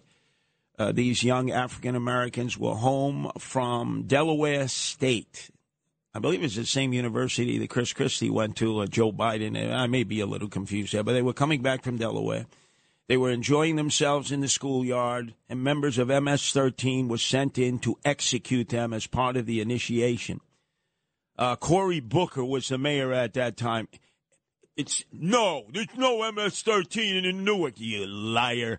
And so the guy from the New York Post, no, excuse me, the Newark Star Ledger, Dave, goes to one of the houses where the guy is living, and his grandmother lets the reporter in from the Newark Star Ledger and he goes, Is it okay if I, I look at the, the screenshot on his computer? She says, Of course. It was the symbol of MS 13. These were hardcore MS 13 gangbangers who were looking to execute African Americans. And Cory Booker didn't want to acknowledge that. Oh, no, no, no. Don't want to malign them. So it wouldn't even defend the African Americans of his own city who were summarily executed as part of a gang ishi- initiation of uh, MS-13. Yeah, Cory, you want to run for president over my dead body? Hey, you got another boo out there? Well, hey, got a boo. Yeah, boo boo. Cory Booker. Oh my God. So soft, so weak. Let's go to Bob, who's calling from Queens. Your turn to be heard here at WABC, Bob. Yeah, Curtis, hi. I thought your uh, tribute there to Tony Bennett was really well done. I really enjoyed it. Uh, I'm a Bades, my family's Bades, and I know you have some Bades blood in you, but uh, and I know how hard those um, Italians and, and other groups that came here from Europe worked to uh, support their families and all. But I, I thought you uh, you more than redeemed yourself with that wonderful wonderful tribute to uh, Tony Bennett and. Uh, I read recently a fairly long article uh, in AARP magazine. I'm retired uh, about his condition with the Alzheimer's, and uh, it was uh, disheartening. You know, it's a shame.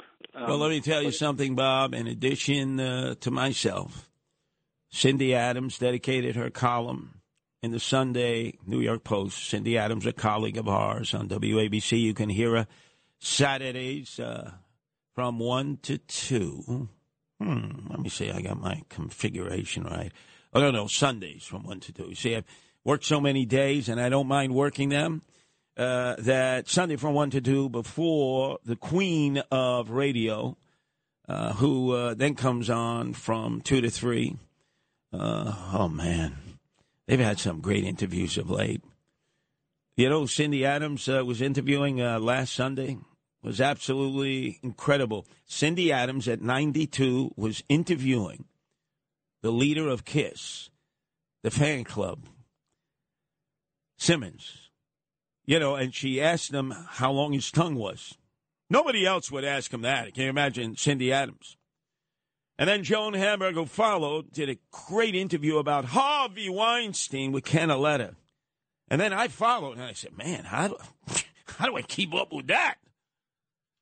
So they may be old like myself. They're up in years. But boy, they got their finger on the pulse. And I did that tribute to Tony Bennett because I did disparage him. And our owner operator, John Catsimatidis and Margot Catsimatidis, suggested that I do the special tribute uh, tonight, Sunday at 9. And I, I, I jumped at the opportunity because I don't think now he is in a position where I could approach him and do my mea culpas, my mea culpas, my mea maxima culpas. Because, boy, that was very insulting. Very insulting. Anyway, let's go to John in Manhattan. Your turn to be heard here at WABC, John. Hey, Curtis. Uh, thanks for taking my call. Um, you remember when Malcolm X called black Democrats chumps and race traitors? Yep. Uh, thank you. So uh, when I listen to Eric Adams, you know, get, get his panties in a bunch, it reminds me of uh, Snoop Dogg. Uh, he did the same thing. Now, Snoop Dogg is in the gang life, and he knows that in Los Angeles, the illegal gangs firebomb black homes. Malcolm X's grandson was murdered by uh, Mexican gangs with, with, with baseball bats. Okay, so when are black people going to finally wake up? I mean, did Malcolm X die for absolutely nothing? Because when I see the situation today, I think Malcolm should have taken his daughters and his wife and moved out of the country and became a writer. I mean, he died for absolutely nothing. These well, you know, you, you, know what's interesting, John? Uh, I have guardian angels in Los Angeles. South Central used to be a black enclave, not just. Uh, a poor and impoverished. It was a black middle class uh, community. I mean, pastel homes with, uh, I mean, trees and bushes. I mean, they told me that was a ghetto. I rode through there the first time. I said, "You kidding? That ghetto? It's like Southeast Queens, you know, black middle class. It had its gangs, but the Mexican gangbangers and MS-13 have driven out the black community there in South Central Los Angeles. Yep, the norteños and sureños they call them norteños because they're from northern Mexico, Sureños because they're from southern Mexico, and they've driven out the Crips and the Bloods. That's how thuggish they are. And the worst of the worst is MS 13. Well, up next, we're going to go to the most uh, requested, the most called into, and the mo- most looked forward to segment of the many segments that I do here at WABC, which is the animal welfare segment featuring my gorgeous wife, Nancy. And there are a number of stories that involve animal rescue, which she has dedicated her life to dogs, cats, and other animals, and many of you who are listening.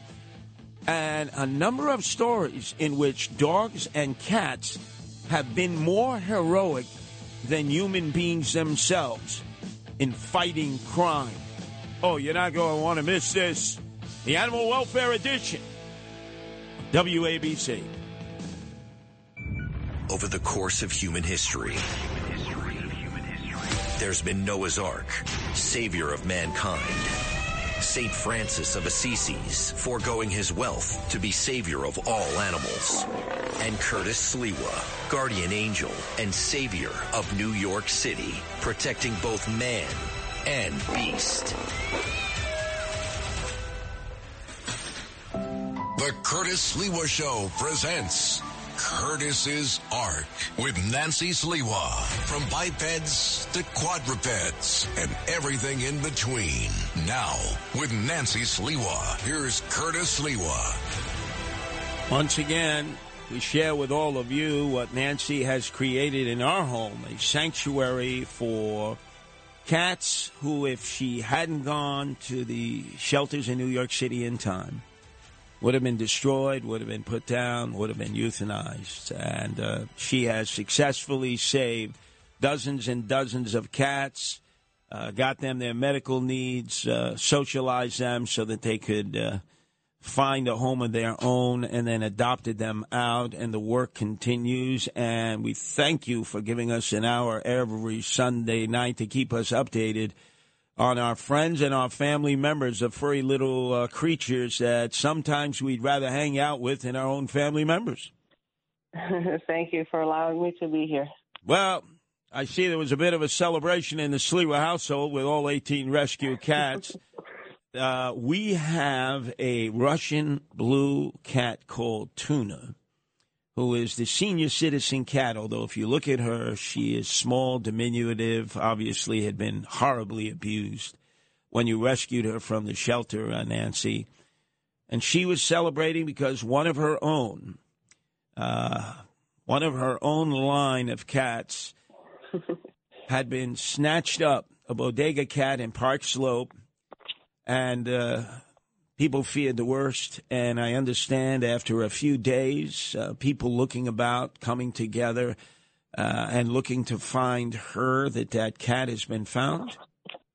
Yes, indeed, the cat has been found, and it was actually, you know, the story is kind of interesting. So, the cat was taken, and the bodega has very good uh, video surveillance cameras outside of its store. So they knew for certain that the cat was taken as opposed to like some other fate. So they started to post pictures, and apparently uh, this bodega owner has uh, social media related to the cat, and obviously a lot of people who come into the store regularly and they see the cat. So this story garnered, um, you know, a high degree of attention, and they were, you know, posting rewards, and you know, uh, but basically this this guy's picture was just so very clear cut. So what happened was apparently someone who claimed to know this person had approached the bodega owner uh, several days after this story surfaced and said, "I'm trying to convince uh, this person to give the cat back," and then the following morning when the owner came into the store like the hour before it opened the cat was literally uh, sitting in front of the store so um, you know no information about how the cat got there or who actually took the cat but the good news was it, it found its way back home Now, it's a great story, but I think a lot of people don't realize the bodega cat that is so important to not only bodegas, but grocery stores, delis, supermarkets, other retail establishments. Uh, there is a law forbidding you to have a cat in your facility, correct? Yeah, uh, uh, yeah, correct. And actually, what, what's curious is so it's like the Department of Health. They've deemed that bodega cats are uh, you know, not it's it's not appropriate to have them in the area of you know like where maybe food is potentially being served. Uh, you know, you think about the the setup of the bodega. Usually, it's it's quite limited in what types of food products you're going to see. But either way, uh, the purpose of the bodega cat is it keeps all of the uh, different like uh, rice. And, I'm sorry, rats, mouse, and also um, you know at, like insects at bay. So they're basically patrolling the area. So the Department of Health would rather that uh, stores put down a lot of different chemicals to do the same exact purpose, which usually are fairly toxic. So they're okay with having toxic poisons close to food as opposed to cats, which is just totally mind boggling. Not only that, uh, you mentioned insects. Uh, there's a lot of infestation uh, in stores with cockroaches.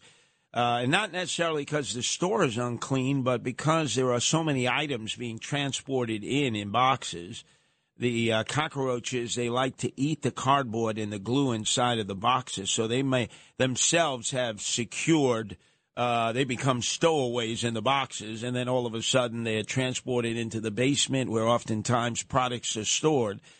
And then you have like an invasion of cockroaches, and I have witnessed with my own eyes a cat the cat not only prevents the rats, the mice, and the other rodents, but it snatches up those uh, roaches. Yeah, I mean, thankfully they do just that, and I think also because the incredibly uh, long, uh, you know, time period of the heat that we've been having here. I mean, as much as you know the the sentiment goes that oh, you know, they can live through any sort of circumstance. I think the reality is it's just so very hot. So you actually have a lot of insects that would otherwise be outside all the time, really looking for uh, you know some sort of cool air. So I think they're being drawn into you know any types of like uh, facilities, you know whatever it is, just to keep cool at this point. Now, I think people need to know that the Department of Health will make visits to business establishments, particularly those that prepare food or sell food and if they see a cat on the premises, they will write a ticket that will knock your eyeballs out. I mean, that you would need a reverse mortgage or a payday loan to pay simply for having a cat on the premises. I mean, again, this is something that needs to be completely revisited. Like the laws that uh, assign tickets to people who jaywalk. I mean, let's face it, it doesn't make any sense. The cats are one of the cleanest animals you're going to find. So the idea that, you know, the cats are making the place um, you know, in any way like unclean is really ridiculous.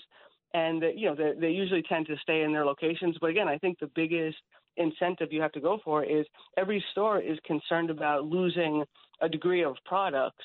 So if they're going to be losing them by virtue of having any of these, uh, you know, mini infestations periodically, and you know that they're going to be putting down poisons. I, I, I there's no logic to putting down poisons in close proximity to food. Now, also people, people are walking in the stores. People come in with their kids.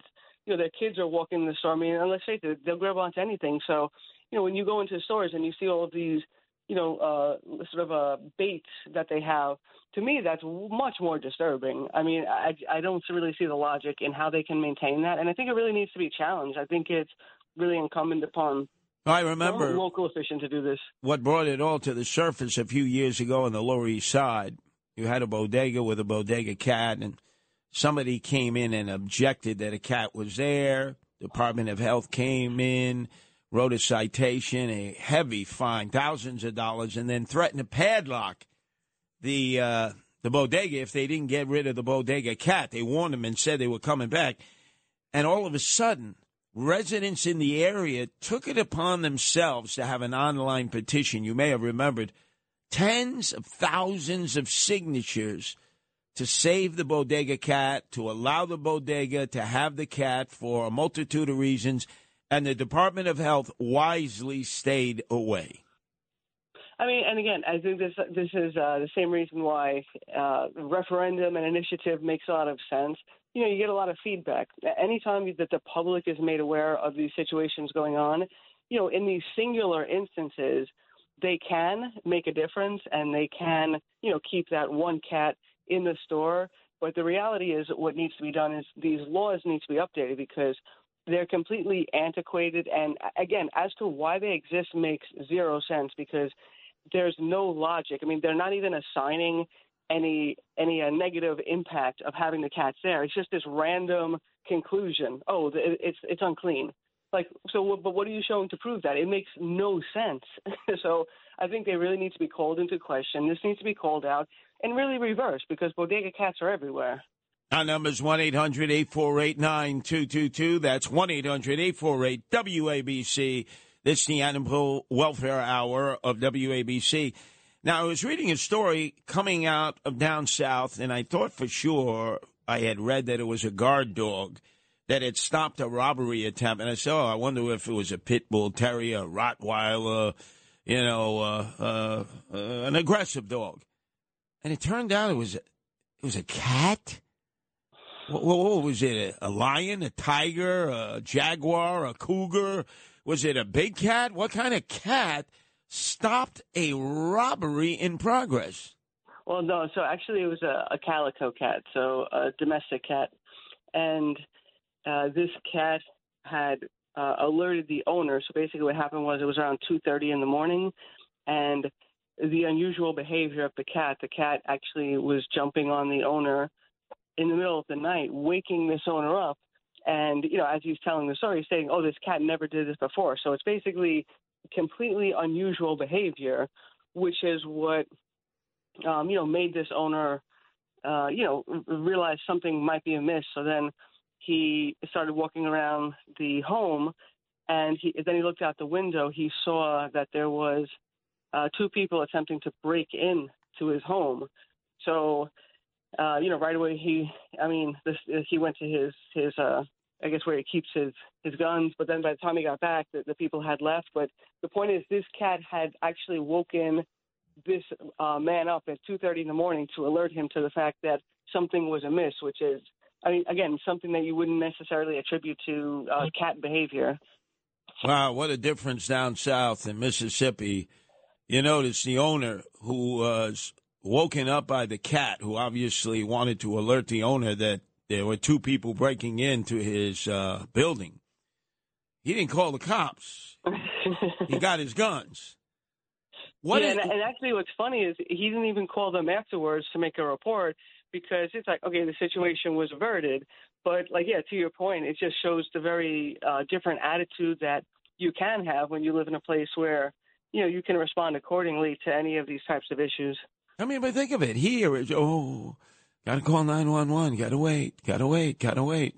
Meantime, they've taken uh, out half of your personal items and fled. Down south, they, they don't play around. What?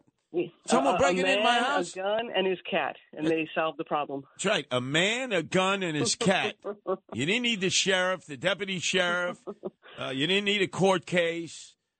Those thugs immediately ran for the hills, as There you go. as they should. Hey, that, that's a hero cat there.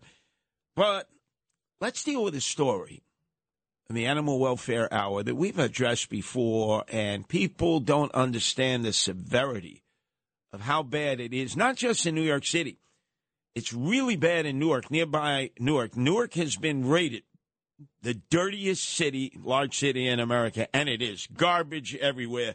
The mayor, Ras Baraka, do your freaking job, Ras Baraka. Uh, I mean, just dirty everywhere. Rats everywhere. They're doing the Crip dance, the horror, the Tarantella. Here, there's probably on average eight rats now for every one citizen living in New York City. It's a, a, an all time epidemic. And as a result, where are they finding rats now? All over the city of New York?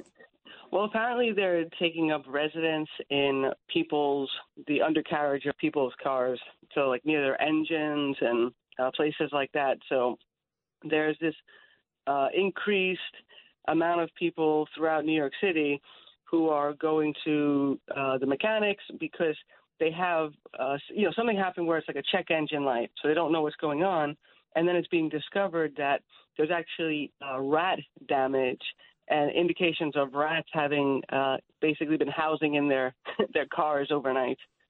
So they're turning the undercarriage of a car or a truck or the internal workings of the engine into a rat lair? Yeah, and and they're you know so they're determining it because you know when like you know when they're initially looking, obviously someone has something wrong with their car. If they don't know what you know what to do, they just bring it automatically to a place, and then they're lifting up the hoods and they're seeing debris of food, which is all scattered throughout the engine, and you know again obviously it's it, they're trying to figure out precisely why is it on the rise, but it just seems to be uh, more of the domino effect of having as many rats as we have now, and then also uh, the abundance of the outdoor uh, dining areas because you know it's just the proximity of the food. So foods that are being left there, and uh, you know, I mean, again, the combination of this the city just having uh, more trash constantly being left on the streets and less pickups. So rather than going back to maybe where their normal den is, they're, they're just taking up residence underneath people's cars because it's easier and it's quicker and it's right where the food source is because there's basically food everywhere. so that was the conclusion of this story. Well, let's take a, a, look at Greenwich Village, which is a very bohemian area, an area of a lot of businesses, uh, a lot of traffic, a lot of tourists. Uh, the New York Post did an expose of all these sheds outside of restaurants that are no longer being used. They're graffiti, they're vandalized. And at night, people are having triple X rated sexual adventures in these sheds. There's oral sex, there's regular sex, there's freaky deaky sex. It's all going on in these sheds. There are rats who are watching. You say to yourself, what the hell is going on? Yeah, I mean, I, I would think at a minimum. I, I mean, first of all, I'm surprised that these things haven't been mandated to be torn down at this point because it's it's kind of ridiculous. I mean, you have people who can dine indoors, and then even having maybe you know like uh, traditional outdoor seating, but things that you know on the overnight, you know, they're closed up, and you bring the uh, the furniture inside, so to speak. But not only to have the abundance of these sheds, but ones that are completely not used, and even is sitting in front of buildings that have, you know, restaurants that have already shut down. I mean, there's it seems like there's no enforcement in terms of the, uh, the uh, I guess I'm not sure what city department it would be, um, but sanitation maybe, but to actually go and check these places out to see if it's not being utilized the way it should be or the business is shuttered. I mean, right away this thing should be torn down. I don't know what's taking so long with this. Well, let's face it, people are getting greased.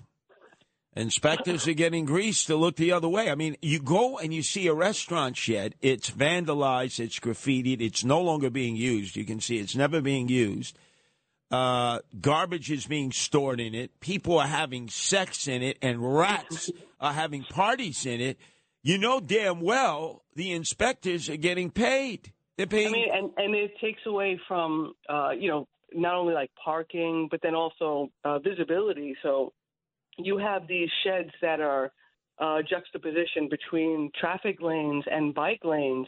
So by having this huge structure that's not doing anything, you know, you're making it more dangerous for everybody involved. Plus, pedestrians are crossing these crosswalks, having to look for not only cars but bike lanes. I mean, I think you really have to be a little smarter about what you're doing here. Well, I'll tell you, I know exactly what's going to happen. I've seen this uh, this story before uh, individuals are going to take the law in their own hands and firebomb these sheds. Because once they're firebombed, then the fire department has to come, put the fire out, and then they have to be destroyed and removed.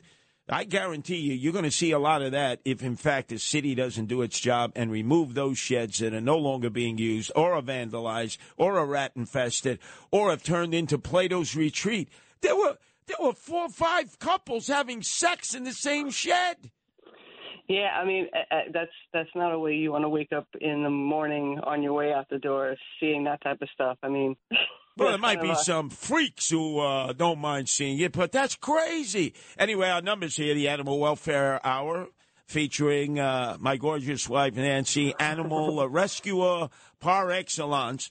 Any questions you have about any form of animals, uh, how to handle them?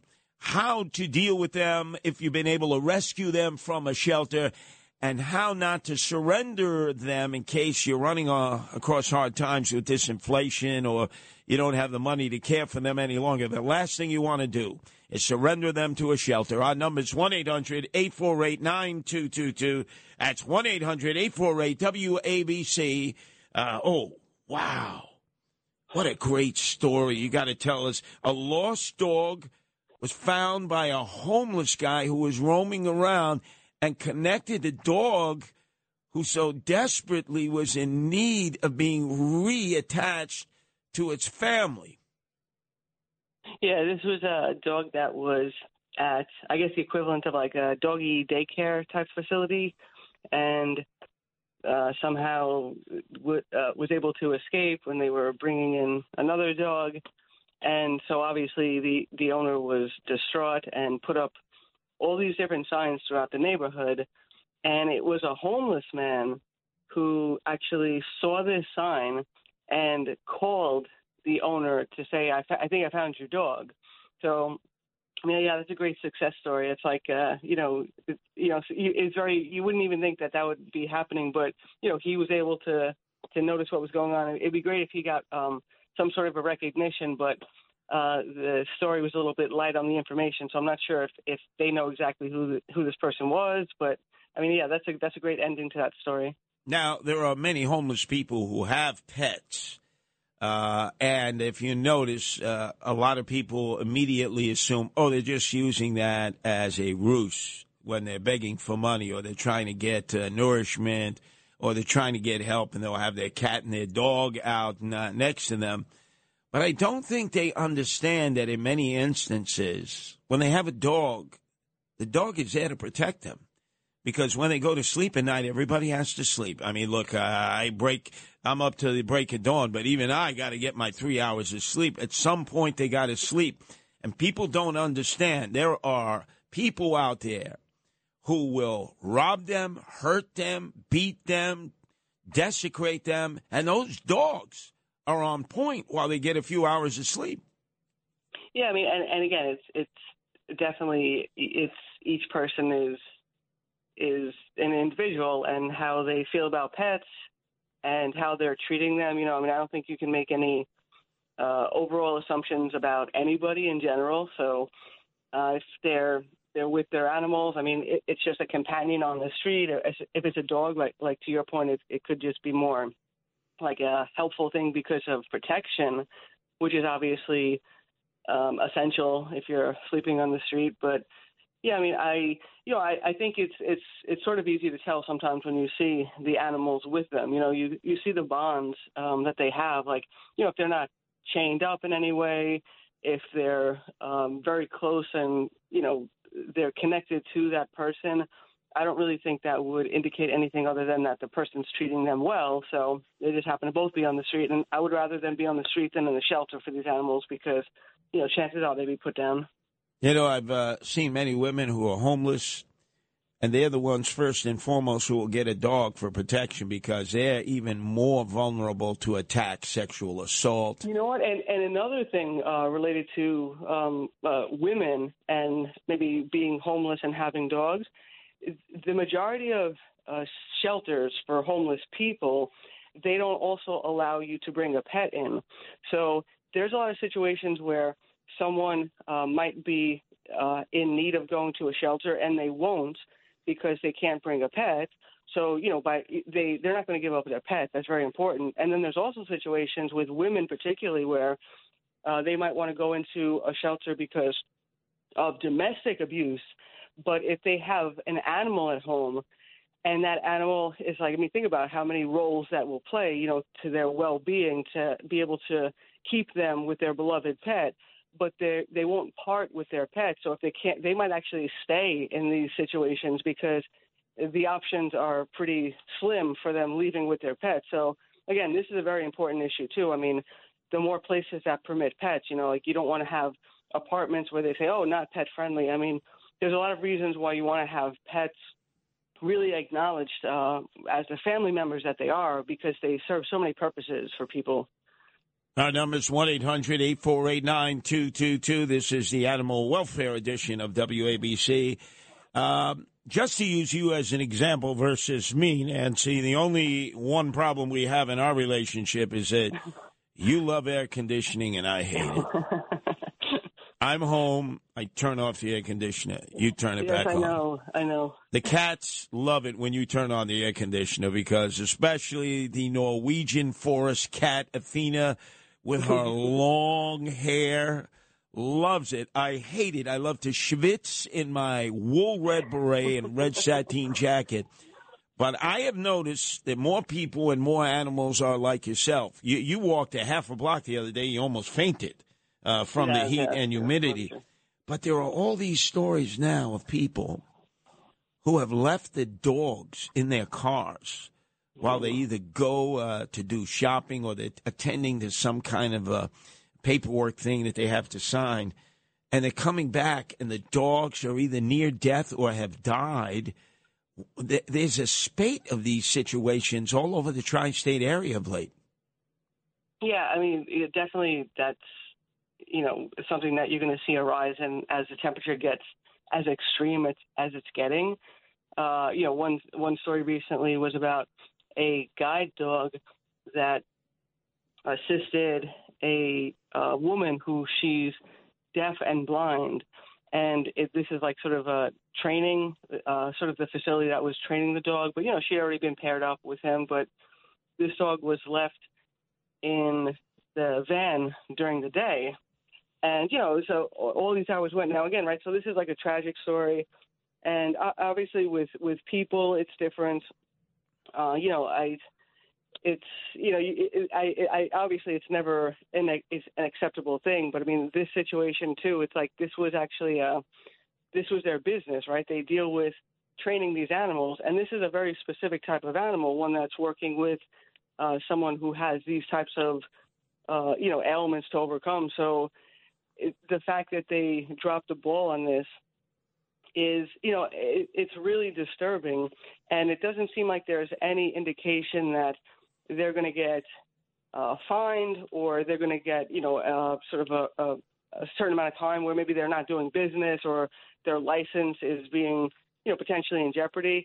It's just like oh whoops we forgot this dog, and it, you know, you think about it. I mean, this dog was left in the car in this story uh, for five and a half hours before they discovered it, right? So, you know, they weren't even doing checks on where is this dog or even wellness checks on the dogs that they have in their possession. So, I mean, to me, this is a little bit obviously being aware of this.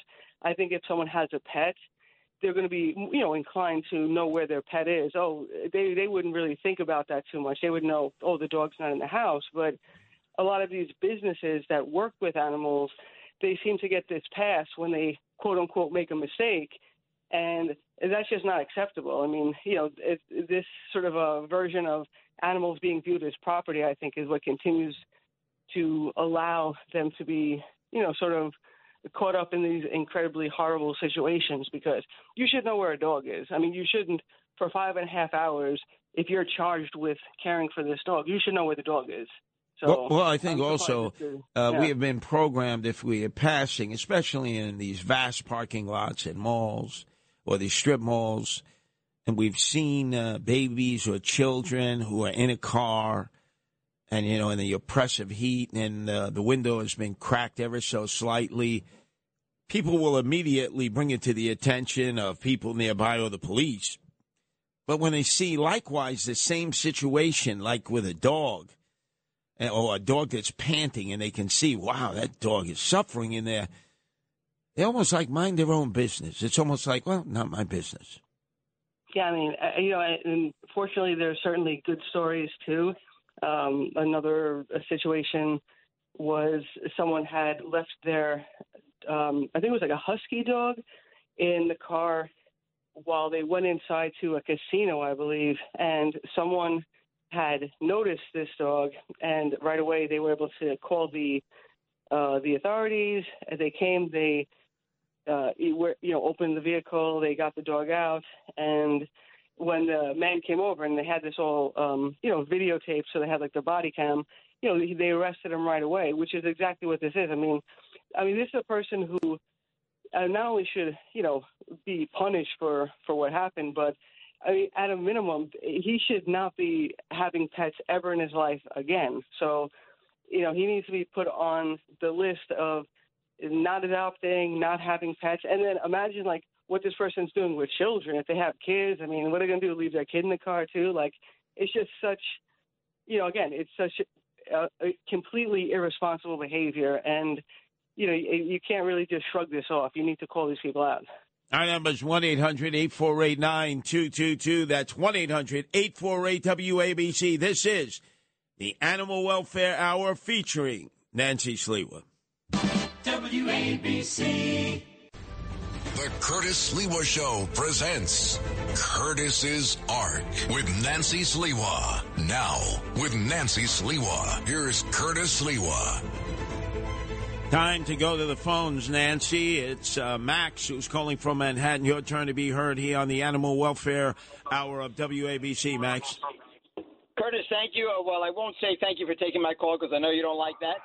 But I will say, um, you know, I find it very odd that um, people were complaining about these cats being in bodegas, considering that you have almost every person in Manhattan bringing their their dog and their maybe a cat into Whole Foods, and the dogs oftentimes will sniff at the vegetables at the bottom, and they'll even lick them, and no one says anything. Yeah, there's no doubt. I've seen that myself, uh, just in bodegas and in uh, uh, various delis in which people will come in and they make their order and they're sitting there with a dog or another animal. And yeah, it really does, uh, Nancy, sort of uh, give you the feel that it's really hypocritical. The city You know is not going to. And I- I- The I'm city. wondering if this might be a little bit like, uh, you know, sometimes you see like the little uh, outfits on the dogs, or maybe people are concerned who work at the store to ask because if it's a, a service dog or maybe like an emotional support dog, so maybe they just don't want to get into the conversation and offend the person. Like, how dare you? I have my papers, and so maybe that's why they don't say anything about it. Yeah, no, no, no doubt. It's one of the few times that people will want to show you their papers because the rest of the time you're not permitted to ask for anybody's papers. Remember, we're a sanctuary city and a sanctuary state. Anyway, let's go to Mike in Queens. Your turn to be heard here at WABC, Mike. Yes. I had called you back in January. I says I know a better disposable box uh, used for cats instead of plastic, and it's more environmental friendly. But you never got back to me. It was back in January. I had told you. And could you uh, restate that uh, so the rest of our audience can hear that, Mike? Yeah. What happens is uh, there are disposable boxes on the market. They're plastic. I know I use a better material than that to uh, use for disposable boxes, and I think it's a lot cheaper. All right. And what are the benefits versus the traditional plastic containers or e- even like steel containers that are used? I see. From, from from what I'm saying, it's a lot better than plastic. That's what I can say. All right. Well, I'll tell you what. Uh, hold on the line. Avery, do due I have diligence. one other thing. I have one other thing to say. Sure, go ahead. Also, uh, I know a non-toxic material that keeps away roaches. You'll be surprised. Now, Non-toxic. What kind of roaches? Are we talking the four legged type or the Yeah, partially. of course. Uh, the American roach, any roach you're talking about, it, uh, American roach or the regular roaches. All right, well, Doesn't- uh, uh, Mike- it doesn't do anything for water bugs, but Mike, it does it for the Mike, roaches. Mike, Mike, you got to calm yourself down, Mike. Uh, Avery, get his information. But in this society now, where the recreational use of marijuana is legal, you know, you say to somebody like Matt Blaze, a board operator, he said, "What? There's a roach I can blaze."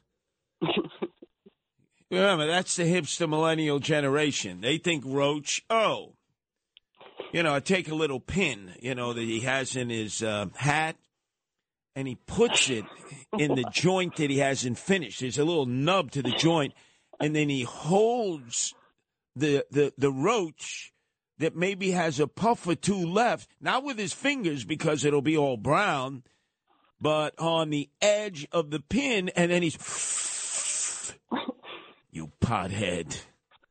That just shows that he's being efficient for his generation. Yeah, very efficient, right? He eliminates everything. It all goes up in smoke. Yeah, yeah, yeah. I know about that. That's what. That's that's your name, Blaze. You know what that is. You're blazing away.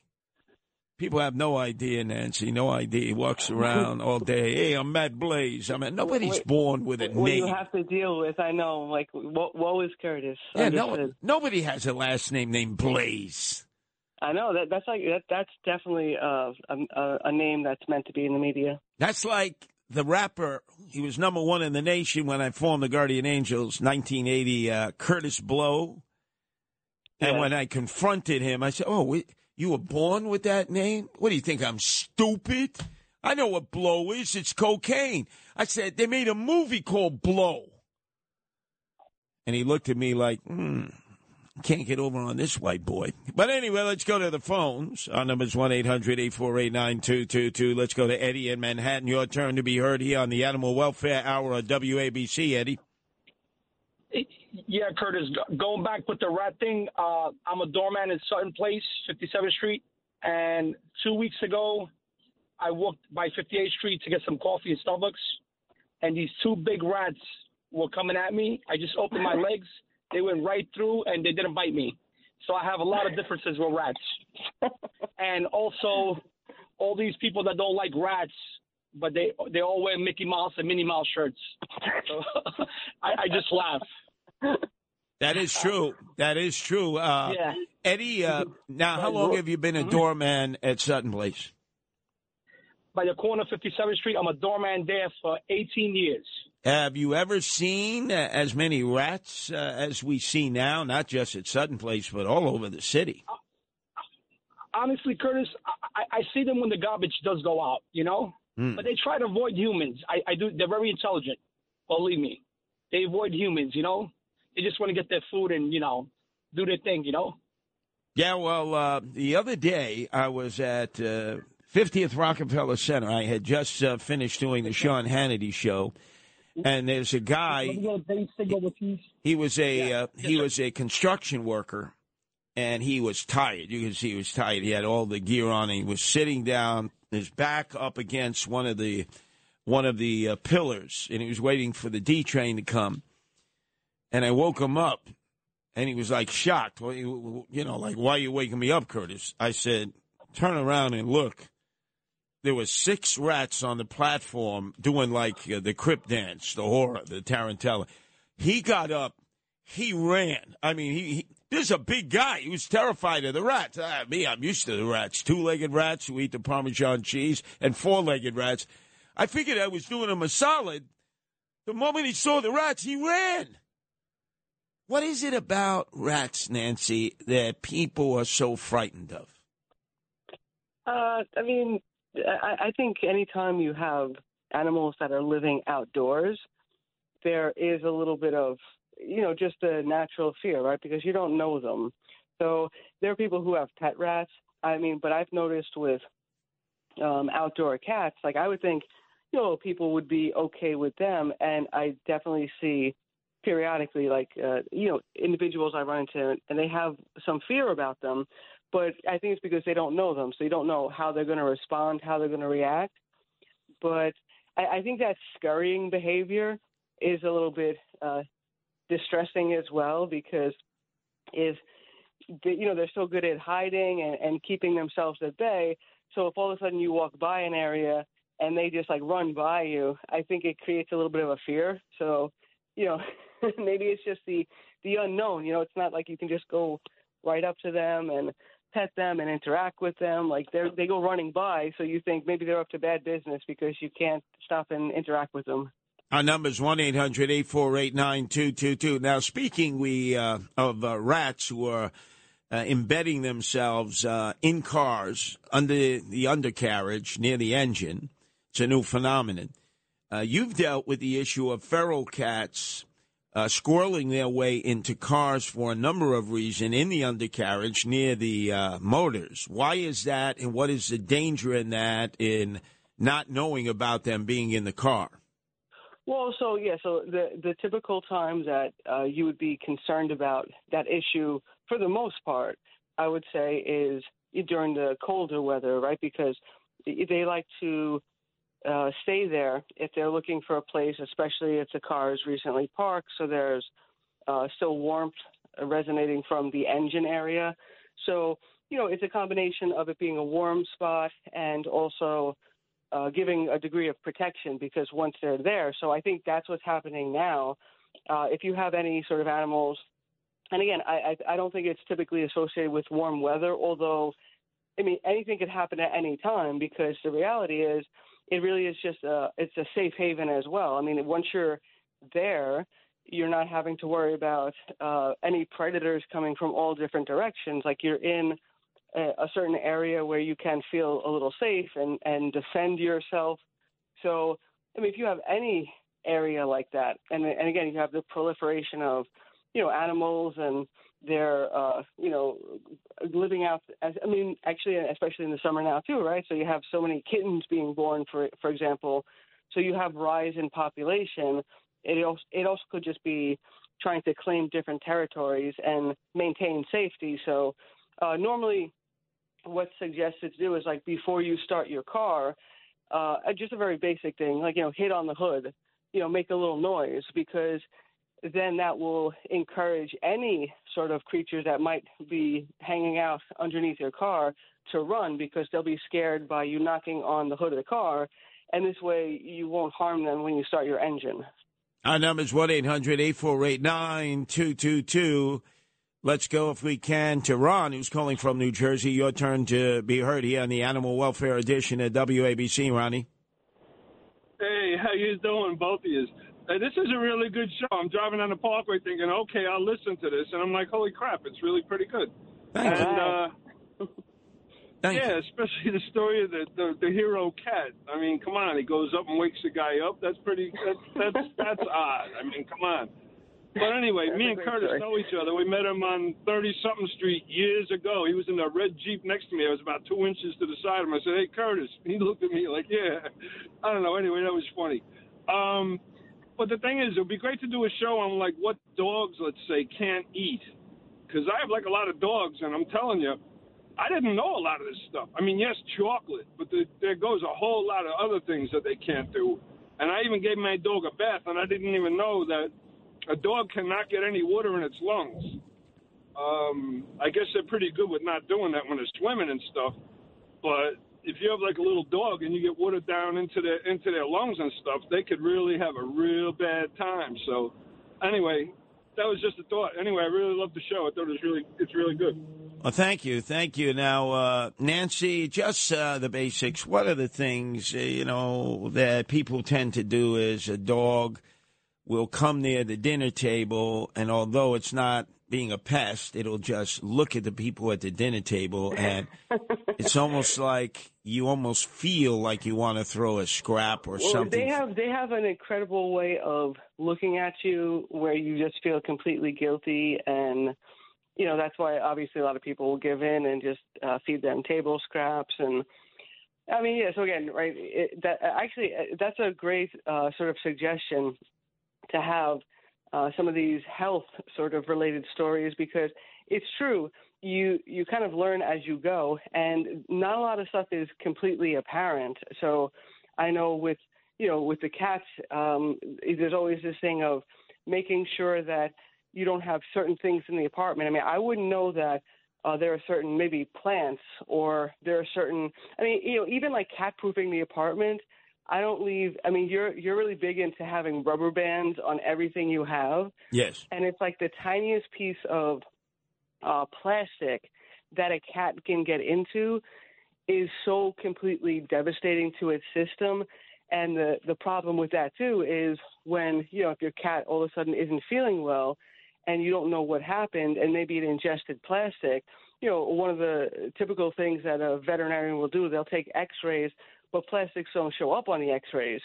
So I actually had a cat that um, ingested something, and then it required having to actually uh, do surgery on the cat before knowing it. But you know, they were sort of just going off the fact of the symptoms because they couldn't see it. So you know, you have to always uh, pet-proof your house, and you know, going with the idea that you know, as, when you're not there, even when you are there, they're going to get into everything. So anything that's remotely accessible to them, you need to be aware of. Uh, and you know, again, any little objects, little things. I mean, it's, it's almost like kid proofing an apartment. I mean, you really need to be. And then, but again, some of these things that are poisonous, you got to be alerted about. So yeah, I, I think that's a good suggestion. Like going into some of these things that maybe you know wouldn't really strike you off the bat that they're dangerous, but it's true. They they get into anything and everything. We have our cats can open up the cabinets like it's insane. they can get into everything. So I I mean I definitely have everything on lockdown here. Well, you uh, recently gave uh, uh, advice to the brown nosed producer of the Frank Morano show, Alex, because, you know, Frank has this habit when he chooses to be here, if he's not on vacation, to start offering advice when people have cat issues, uh, just because uh, he has cats as a result of his uh, marriage to Rachel, who was the cat lover, not Frank, he was a dog lover. But I see on the uh, program chart, if he had decided to show up for work and uh, not continue his vacation, they were going to have a discussion about Skittles. Skittles potentially having titanium dioxide versus M&Ms. And you know what? The younger generation loves Skittles. The older generation love M&Ms. I have a feeling that Frank was snoring some M&Ms as a result of talking about this. I'll get down to the bottom of this. You better believe it. Anyway, let's go to uh, the phones, and it's Gene calling from Queens. Welcome to the Animal Welfare Edition at WABC, Gene. Good morning, Curtis. Uh, I worked in construction. I got hurt, but I used to do safety, and I went out to Goethals Avenue in Flushing, where Flushing, where Queens General Hospital is. There's a powerhouse. Sure. Where the, where the morgue used to be. Yes.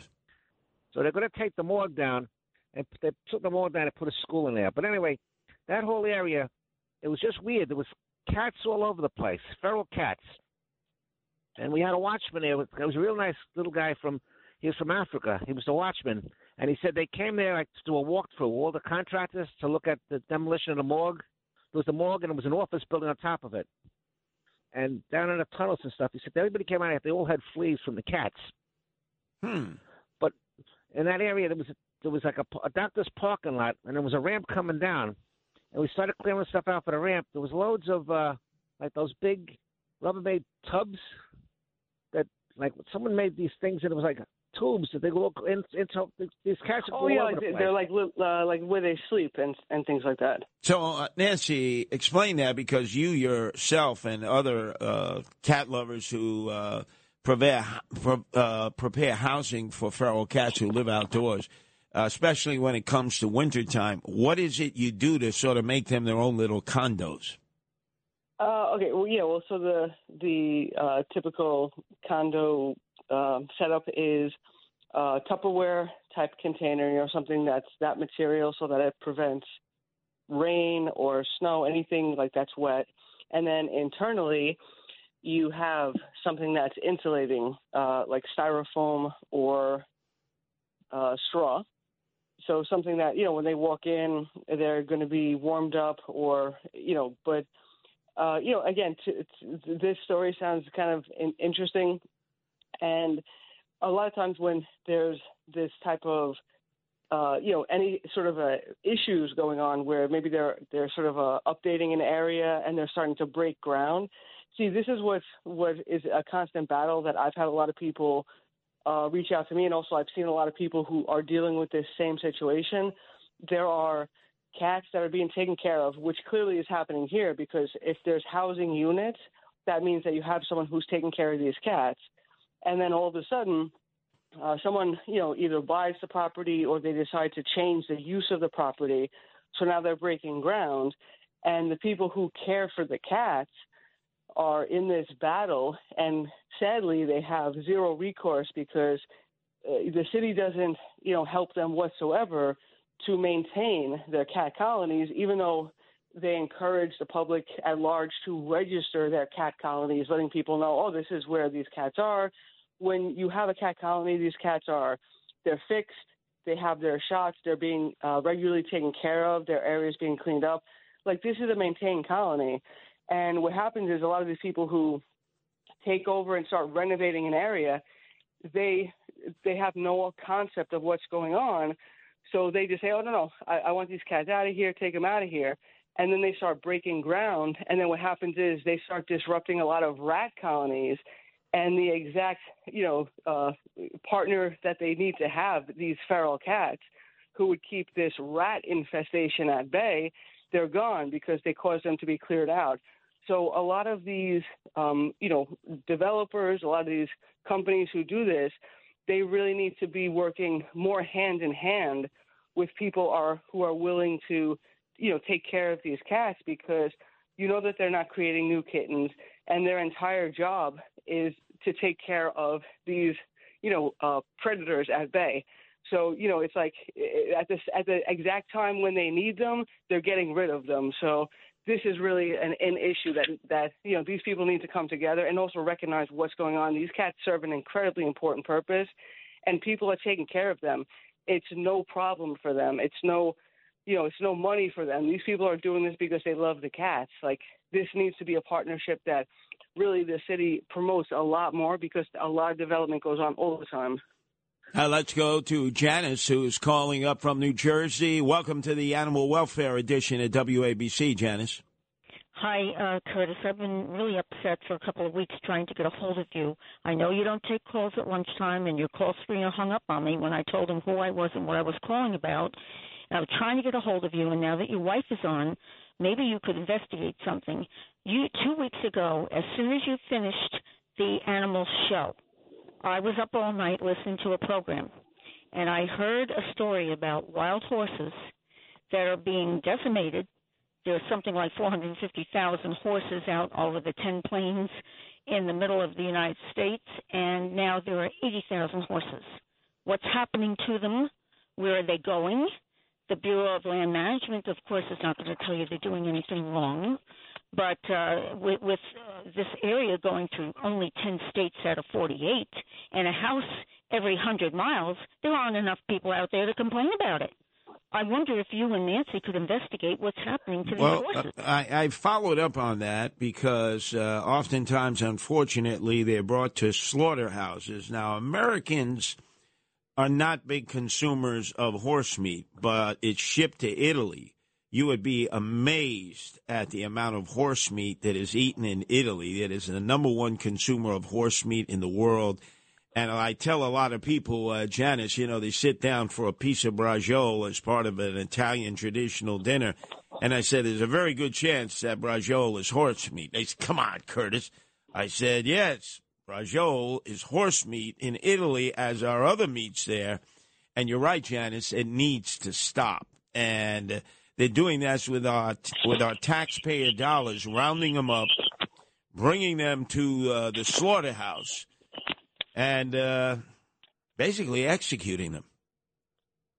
About. I used to live in Korea, uh, Curtis, and I know that they go in their own backyards and kill their Spitz dogs and eat them. Yeah, yeah, yeah. Now we'll follow up on that, Janice. Please stay on the line, Avery. Get the information of Janet so we can do a deep dive on this, Nancy, if you please can, and just augment what little I already know about it. But there are many people who are complaining about the way we have wild horses and ultimately how they're all herded together, brought to the slaughterhouse, and then the meat uh, is actually um, generated and shipped to either Argentina or mostly to Italy.